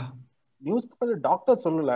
இன்னைக்கு ஒரு நியூ இன்னைக்கு ஒரு ஆர்டிகல் பார்த்தேன் நான். இங்க ஒரு டாக்டர் தேனி டாக்டர் சொன்ன மாதிரி போட்டிருந்தாங்க ஒருத்தர். இல்ல இல்ல. மணிகண்டன் என்னோட ஒரு தாழ்மையான வேண்டுகோள் என்னன்னா நீங்க நீங்க உங்க உங்க ப்ரொஃபஷன் என்ன? நான் சயின்ஸ் ஐடி தான். சோ நீங்க உங்களுக்கு வந்து சயின்ஸ் கொஞ்சம் கம்மியா தான் புரியும் இல்லையா? அதாவது நீங்க சயின்ஸ் வந்து நிறைய படிக்காதனால. நான் என்ன சொல்லுவேன்னா நீங்க போயிட்டு உங்களோட கூகுள் சர்ச் நீங்க பண்ணுங்க. பண்ணிட்டு அதுக்கு பின்னாடி இருக்கிற சயின்ஸை புரிஞ்சுக்க ட்ரை பண்ணுங்க. அந்த புரியாத பட்சத்துல என்ன மாதிரி நண்பர்கள் உங்களுக்கு இருந்தாங்கன்னா அவங்கள்ட்ட கேளுங்க. அதுக்கப்புறமா முடிவு பண்ணுங்க. நான் எதை எதுக்கு நான் மறுத்து சொல்றேன்னா ஒரு நியூஸ் மீடியா பப்ளிஷ் பண்றதுன்றதுனாவே தயவு செஞ்சு அதை ஏத்துக்காதீங்க. நியூஸ் மீடியா சுயலாபத்துக்காக நிறைய விஷயத்த பப்ளிஷ் பண்றாங்க. அதுக்கு பின்னாடி இருக்கிற சயின்ஸை பேசுற அளவுக்கு அவங்களுக்கு பொறுமையோ அக்கறையோ ஒரு ஈடுபாடோ எல்லாம் கிடையாது. அது நான் நிறைய பார்த்துட்டேன். அதனால நான் கரெக்ட் சரி இப்போ வந்து ஜென்ரலா வந்து இங்க வந்து கோவிட் டெஸ்ட் அசிம்டமேட்டிக்னு வருது இல்ல இப்போ. பாசிட்டிவ் இங்க கர்நாடகா கவர்மெண்ட் பெங்களூர் கவர்மெண்ட்ல வந்து தே ஹேவ் சம் ஷீட் இருக்கு டிக். பாக்ஸஸ் வச்சிருக்காங்க once you. Get a positive சரி நீங்க வந்து நல்லா ஏசிம்டமேட்டிக்கா இருக்கீங்க அப்படின்னா you should take you should self ஐசோலேட்டா இருக்கணும் வீட்லயே இருக்கணும். தனியா இருக்கணும் அப்புறம் டோன்ட் மிங்கிள் வித் அதர்ஸ் அதுக்கப்புறம் அதெல்லாம் சொல்றாங்க and you should daily speak to doctor and doctor needs to contact you and test check the vitals like வந்து அட்லீஸ்ட் வந்து டெலிஃபோனிக் கன்சல்டேஷன் வந்து நடக்கணும். They have. கிவன் அதுல வந்து தே கிவ் தட் ஆக்சிமீட்டர்ல வந்து உங்களுக்கு வந்து பேசிக்கா சொல்றது வந்து 90 கிலோ போச்சு இல்லை எயிட்டி ஃபைவ் கிலோ போச்சு அப்படின்னா யூ ஷுட் இமிடியேட்லி டெல் அப்படின்னு சொல்லி சொல்றது. ஆக்சிமீட்டர்ல வந்து எயிட்டி ஃபைவ் ஆக்சிஜன் சேச்சுரேஷன்ல வந்து எயிட்டி ஃபைவ் கீழே போயிடுச்சு அப்படின்னா கீழே போகுது அப்படின்னா you should get a immediate you should alert the alert பண்ணும் டாக்டர்ஸ்க்கு வந்து உங்களுக்கு யார் கால் பண்றாங்களோ அவங்களுக்கு வந்து அலர்ட் பண்ணணும் நீங்க so they. Have specified but நான் இன்னைக்கு படிச்ச நியூஸ்ல வந்து ஒரு நியூஸ் பேப்பர் கிளிப்பிங்ல வந்து ஒரு டாக்டர் சொல்றது வந்து do it like five five six minutes walk பண்ணுங்க அதுக்கப்புறம் கம்மியாகுது அப்படின்னா say as soon as you walk you are doing exercises right exercise. பண்ணும்போது உங்களுக்கு வந்து கம்மியாகுது உங்களுக்கு வந்து பிளட் சேச்சுரேஷன்ல வந்து கண்டிப்பா கம்மியாகும் அவங்க சிக்ஸ் மினிட்ஸ் கம்மி ஆயிட்டு it should rise actually. Basically that is how it works போல இருக்கு. எனக்கு ஃபுல்லா தெரியாது. பட் நான் போய் படிக்கணும் ஆக்சுவலா அது பத்தி. கரெக்ட். அது வந்து கம்மியாகி இன்க்ரீஸ் ஆயிடும். சரி it it comes comes to eighty five or ninety கீழே வரும் கண்டிப்பா. அதுக்கப்புறம் இன்க்ரீஸ் ஆகும். இன்க்ரீஸ் ஆகி நார்மலுக்கு போயிடும். Okay but what they say is after that it prolongs if it comes down keeps நீங்க மானிட்டர் பண்ணிக்கிட்டே இருங்க. ஒரு ஒன் டூ மினிட்ஸ்க்கு மானிட்டர் பண்ணுங்க அப்படின்றாங்க. But ya we have to verify this is just to admit say நான் வந்து next medical attention போனோமா இல்லையா அப்படி கேள்விகள் மட்டும் இருக்கு. மணிகண்டன் சாரி இன்னும் ஒரே ஒரு கேள்விகள் இருக்கு. அதுக்கப்புறம் நம்ம ஸ்பீக்கர் வந்து அவர் வெளில ஓகே ஓகே எனக்கு அப்பதான். அதுக்கப்புறம் நீங்க பதிவு பண்ணுங்க. நாங்க எல்லாரும் வந்து நம்ம அப்புறம் கான்டாக்ட் பண்ணலாம். அதே மாதிரி அவருக்கு நாங்க அமுச்சும் விட்டுறோம். அவரே உங்களுக்கு பதில் சொல்றதுக்கு ஒரு ஃபேஸ்புக்லயும் இதை கொடுத்துருவார். Ya okay thank you thank you விடுதலை கருத்து கேள்வி ஒண்ணே ஒண்ணு இருக்க போகுது அதோட ராகவன் ராகவன் கொஸ்டின் முடிச்சோன்னா நம்ம கன்க்ளூட் பண்ணிக்கலாம் நம்ம. ஷூர் ராகவன்? ஆ என்னோட கேள்வி ரெண்டு கேள்வி சிறிய கேள்விதான். இப்போ மாஸ்க் கிட்டத்தட்ட நான் ஒரு ஒரு நாளைக்கு எட்டுல இருந்து பத்து மணி நேரம் போடுற மாதிரி இருக்கு. அது ரொம்ப நேரம் போடுறதுனால பிற்காலத்துல இந்த கொரோனானால பாதிப்பு இல்லாம வேற ஏதாவது பாதிப்பு வர்றதுக்கு சான்சஸ் இருக்கா? ஒண்ணு. ரெண்டாவது வந்து ஒரு தடவை கொரோனா வந்துட்டு போனா அந்த உடம்புல ஆன்டிபாடிஸ் எத்தனை நாள் இருக்கும்? அது ஒவ்வொரு பாடியை பொறுத்து ஒரு டிஎன்ஏ ஸ்ட்ரக்சரை பொறுத்தா இருந்தாலும் பொதுவா உடனே போடணுமா? சப்போஸ் இப்ப எனக்கு கோவிட் வந்து இன்ஜெக்ஷன் தராங்க அப்படின்னா எனக்கு இப்பதான் வந்துட்டு போயிருக்குன்னா வித்தின் டென் டேஸ்ல போனோமா இல்லாட்டி ஒன் மந்த் கழிச்சு போடுறதுனால பெட்டரா எனக்கு உங்களோட ரெண்டாவது கேள்வி அந்த அளவுக்கு புரியல. ஒரு முறை திரும்ப சொல்ல முடியுமா? அதாவது தடுப்பூசி போடுறது வந்துட்டு போயிடுச்சுங்க. நான் வந்து செக் பண்றேன். ஆன்டிபாடிஸ் இருக்கு. உங்களுக்கு ஆல்ரெடி கோவிட் தான் வந்திருக்கு அப்படின்னு சொல்லி சொல்லிடுறாங்க. சோ இப்ப நான் இப்ப இன்ஜெக்ஷன் எனக்கு நாளைக்கு வந்து ஓகே உங்க உங்க ஏஜ் குரூப்புக்கு நாளிலே வந்து போடலான்றாங்க. நான் போய் இன்ஜெக்ஷன் நாளைக்கே போட்டுக்கிறது நல்லதா? இல்லாட்டி ஆல்ரெடி ஆன்டிபாடிஸ் இருக்கு. ஸோ இன்னும் கொஞ்சம் கொஞ்சம் ஆன்டிபாடிஸ் கம்மி ஆகும்போது லெவல்ல அதாவது டென் டேஸோ டுவெண்ட்டி டேஸோ கழிச்சு போட்டுக்கிறது நல்லதா? அதாவது நிறைய ஆன்டிபாடிஸ் இருக்கும் போதே நம்ம கோவிட் இன்ஜெக்ஷன் போட்டுக்கிறது நல்லதா? மூணாவது ப்ரோன் ஸ்லீப்பிங் அப்படின்றாங்களே அது பண்றதுனால மோர் ஆக்சிஜன் கிடைக்கும்ன்றாங்களே. இது மூணு கேள்விதான் சார் ஓகே நான் ரெண்டாவது கேள்விக்கு பதில் சொல்லிட்டு அடுத்தது நம்ம போலாம். அதாவது நீங்க வந்து உங்களுக்கு ஆன்டிபாடி இருக்கா இல்லையான்றதெல்லாம் டெஸ்ட் பண்ணி தெரியற வரைக்கும் உங்களுக்கு தெரியாது இல்லையா? சோ இப்ப இருக்கிற பிரச்சனை என்னன்னா மியூட்டேஷன் புதுசு புதுசா புதுசு புதுசா வந்துகிட்டே இருக்கு. அப்போ முன்னாடி முன்னாடி பாதிக்கு பாதிப்பை ஏற்படுத்தின மியூட்டேஷனுக்கான ஆன்டிபாடி உங்ககிட்ட இருந்தா புது மியூட்டேஷனுக்கு அந்த ஆன்டிபாடியால ஒன்றும் பண்ண முடியும் ஓகே ஓகே எப்போ உங்களுக்கு வாய்ப்பு கிடைக்குதோ அப்போ போயிட்டு நீங்க தடுப்பூசி போட்டுக்கிறது தான் சால சிறந்த விஷயம் நான் ஓகே அப்ப எனக்கு இன்னொன்னு டவுட்டுங்க இப்ப நீங்க இத சொன்னதுனால வர டவுட்டு இப்போ நம்ம லேட்டஸ்டா இந்த கோவிட் வேக்சின் பாத்தீங்கன்னா மியூட்டேஷன் இப்ப வந்து ரெண்டு டபுள் மியூட்டேஷன் ட்ரிபிள் மியூட்டேஷன் வந்துட்டு இருக்கு.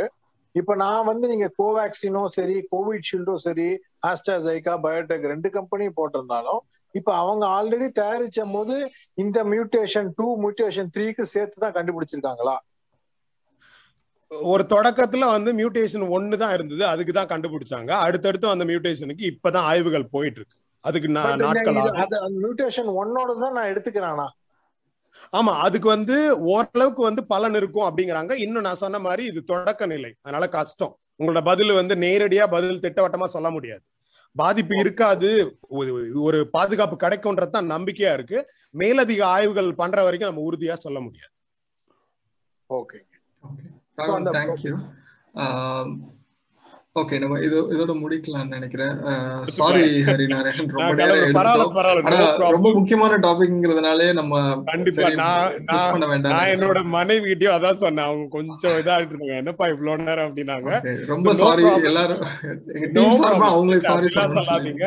நோ நோ நோ நீங்க சாரி சொல்ல வேண்டிய அவசியமே இல்ல. மிக நல்ல முயற்சி இது. இது என்னைக்காவது நடக்கிறதுனால கொஞ்சம் ரொம்ப நேரம் போக போக கஷ்டமா இருக்கு. மத்தபடி நோ ப்ராப்ளம் எனக்கு ரொம்ப சந்தோஷம். நீங்க எல்லாரும் உங்க எல்லாரையும் சந்திச்சதுல உங்க கூட வந்து நட்பு பாராட்ட வாய்ப்பு கிடைச்சதுல மிக மிக சந்தோஷம் எனக்கு. கண்டிப்பா நம்ம தொடர்ச்சியா அடுத்தடுத்த வாய்ப்புகளை பேசலாம். நோ ப்ராப்ளம் கண்டிப்பா. முடிச்சிட்டோமா? கிளம்புறோமா? மியூட்ல மியூட்ல இருக்கீங்க. வித்யாக்கா மியூட்ல இருக்கீங்க. நீங்க பேசுறது கேட்கல எல்லாருக்கும் வணக்கம்.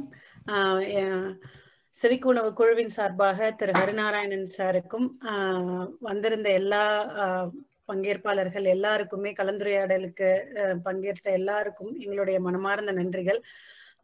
சார் ரொம்ப நன்றி. ரொம்ப தெளிவான உரை. உங்களுடைய ஸ்லைட்ஸ் வந்து ரொம்ப எஸ்பெஷலி இந்த மியூட்டேஷன் வந்து நிறைய பேருக்கு புரியல. இதுல வந்து இதுல அவங்கவுங்க இஷ்டத்துக்கு அரசியல் எழுதுறாங்க. அவங்கவுங்க இஷ்டத்துக்கு அஃப்கோர்ஸ் கவர்மெண்ட் வந்து ஹேண்டில் பண்ண வேண்டிய ஒரு பார்ட் இருக்கு இல்லைன்னு சொல்ல பட் அதை தாண்டி சயின்டிபிக் பார்ட் ஆஃப் இட் ஏன் வந்து இவ்வளவு மோசமாச்சு? இதுக்கு நம்ம என்ன பண்ணணும்ன்ற புரிதல் வந்து எல்லார்கிட்டயும் வந்தாலே ஒழிய இதுல இருந்து நம்ம வெளியில வர்றதுக்கு வாய்ப்பே கிடையாது. எஸ்பெஷலி வேக்சின் குறித்த பயம். படிச்சவங்க என்ன சுத்தி இருக்கிற நல்லா படிச்சவங்க நிறைய பேருக்குமே அந்த பயம் இருக்கு. இப்ப நேத்தி ஒரு நண்பர்கிட்ட பேசிட்டு இருந்தப்ப சொன்னாங்க இத்தனை டெத்ஸ் இருக்கு எப்படி வந்து போடுறது? அதே மாதிரி இங்க யூகேலயும் இருந்தது. நான் யூகேல இருக்கேன். யூகேலயும் இங்க வேக்சின் போட ஆரம்பிச்சப்போ அந்த ஆஸ்ட்ரசனக்கா வேக்சினால கிளாட் வருதுன்னு யூரோப்பியன் கண்ட்ரிஸ் பேன் பண்ணாங்க நிறுத்தினாங்க எடுத்தாங்க நிறுத்தினாங்க. அதுல நிறைய கன்ஃபியூஷன் வந்தது. சோ இது வந்து உலகம் பூரா இருந்துட்டு இருக்கிறது. ஆனா இதை தாண்டி கிட்டத்தட்ட ninety five percent vaccination achieve பண்ணதுக்கு அப்புறம் தான் இன்னைக்கு நாங்கெல்லாம் கொஞ்சம் ஃப்ரீயா நடமாடிக்கிட்டு இருக்கோம். ஒரு நாலு மாசம். லாக்டவுன் முடிஞ்சு கடைசி ஒரு பத்து நாளா தான் நாங்கெல்லாம் வெளியில நடமாட ஆரம்பிச்சிருக்கோம். ஏப்ரல் பன்னெண்டாம் தேதி வரைக்கும் நாங்கெல்லாம் வீட்டுக்குள்ளாரதான் இருந்தோம். டிசம்பர் இருபது மூணு கதவு ஏப்ரல் பன்னெண்டு வரைக்கும் வீட்டுக்குள்ளாரதான் இருந்தோம். அந்த மாதிரி தான் இருந்தது. அந்த சூழல்ல இது ரொம்ப முக்கியமான டாபிக் ரொம்ப ரொம்ப அவசியமான டாபிக் இந்த தலைப்புல எங்களுக்கு வந்து இவ்வளவு விரிவா எல்லாத்தையும் எடுத்து சொன்னது முக்கியமா இவ்வளவு சிம்பிளான இவ்வளவு ஒரு எளிய தமிழ்ல வந்து எடுத்து சொல்றது. அது ரொம்ப முக்கியமான விஷயம். ஏன்னா இவ்வளவு மக்களுக்கு ரொம்ப ஈஸியா அவங்களை எதுல எந்த லாங்குவேஜ்ல கனெக்ட் பண்றோமோ அதுல சொல்லும் போதுதான் நிறைய பேரை போய் அடையும் அது. அந்த வகையில ரொம்ப ரொம்ப முக்கியமான நிகழ்வு இது. அண்ட் எழுபத்தஞ்சு பங்கேற்பாளர்கள்ன்றது இது வரைக்கும் செவிக்குணவு பார்த்ததில்லை. இதுதான் எங்களுடைய ஹையஸ்ட் நம்பர் ரொம்ப நன்றி இதுக்கு. இன்னும் நிறைய விஷயங்கள் இந்த மாதிரி அறிவியலாளர்களோட சேர்ந்து பணியை பயணிக்கிறதுக்கும் செய்யறதுக்கும் நாங்க காத்துட்டு இருக்கோம். ரொம்ப நன்றி உங்க நேரத்துக்கு. நன்றி சார். ஒன்றும் பிரச்சனை இல்ல மிக்க நன்றி. இந்த வாய்ப்புக்கு எனக்கு நன்றி. உங்களெல்லாம் சந்திச்சது பெரிய மகிழ்ச்சி எனக்கு. நம்ம மீண்டும் சந்திக்கலாம் இணையலாம். வாழ்த்துக்கள். உங்க செவிக்குணவு குழு இன்னும் நிறைய வெற்றிகள் அடையணும்னு என்னோட வாழ்த்துக்கள். நன்றி. உங்க மனைவிக்கும் பையனுக்கும் எங்களுடைய சாரி சொல்லிடுங்க. சாரி சொல்லிடுங்க. நோ ப்ராப்ளம் நோ ப்ராப்ளம் இதெல்லாம் நம்ம குடும்பத்தில் நடக்கிறதானே? நோ ப்ராப்ளம் நன்றி. ஆமா நன்றி. நன்றி நன்றி. நான் அப்புறம் பேசுறேன் ஓகே பார்க்கலாம். நம்ம பேசுவோம். Thank you every one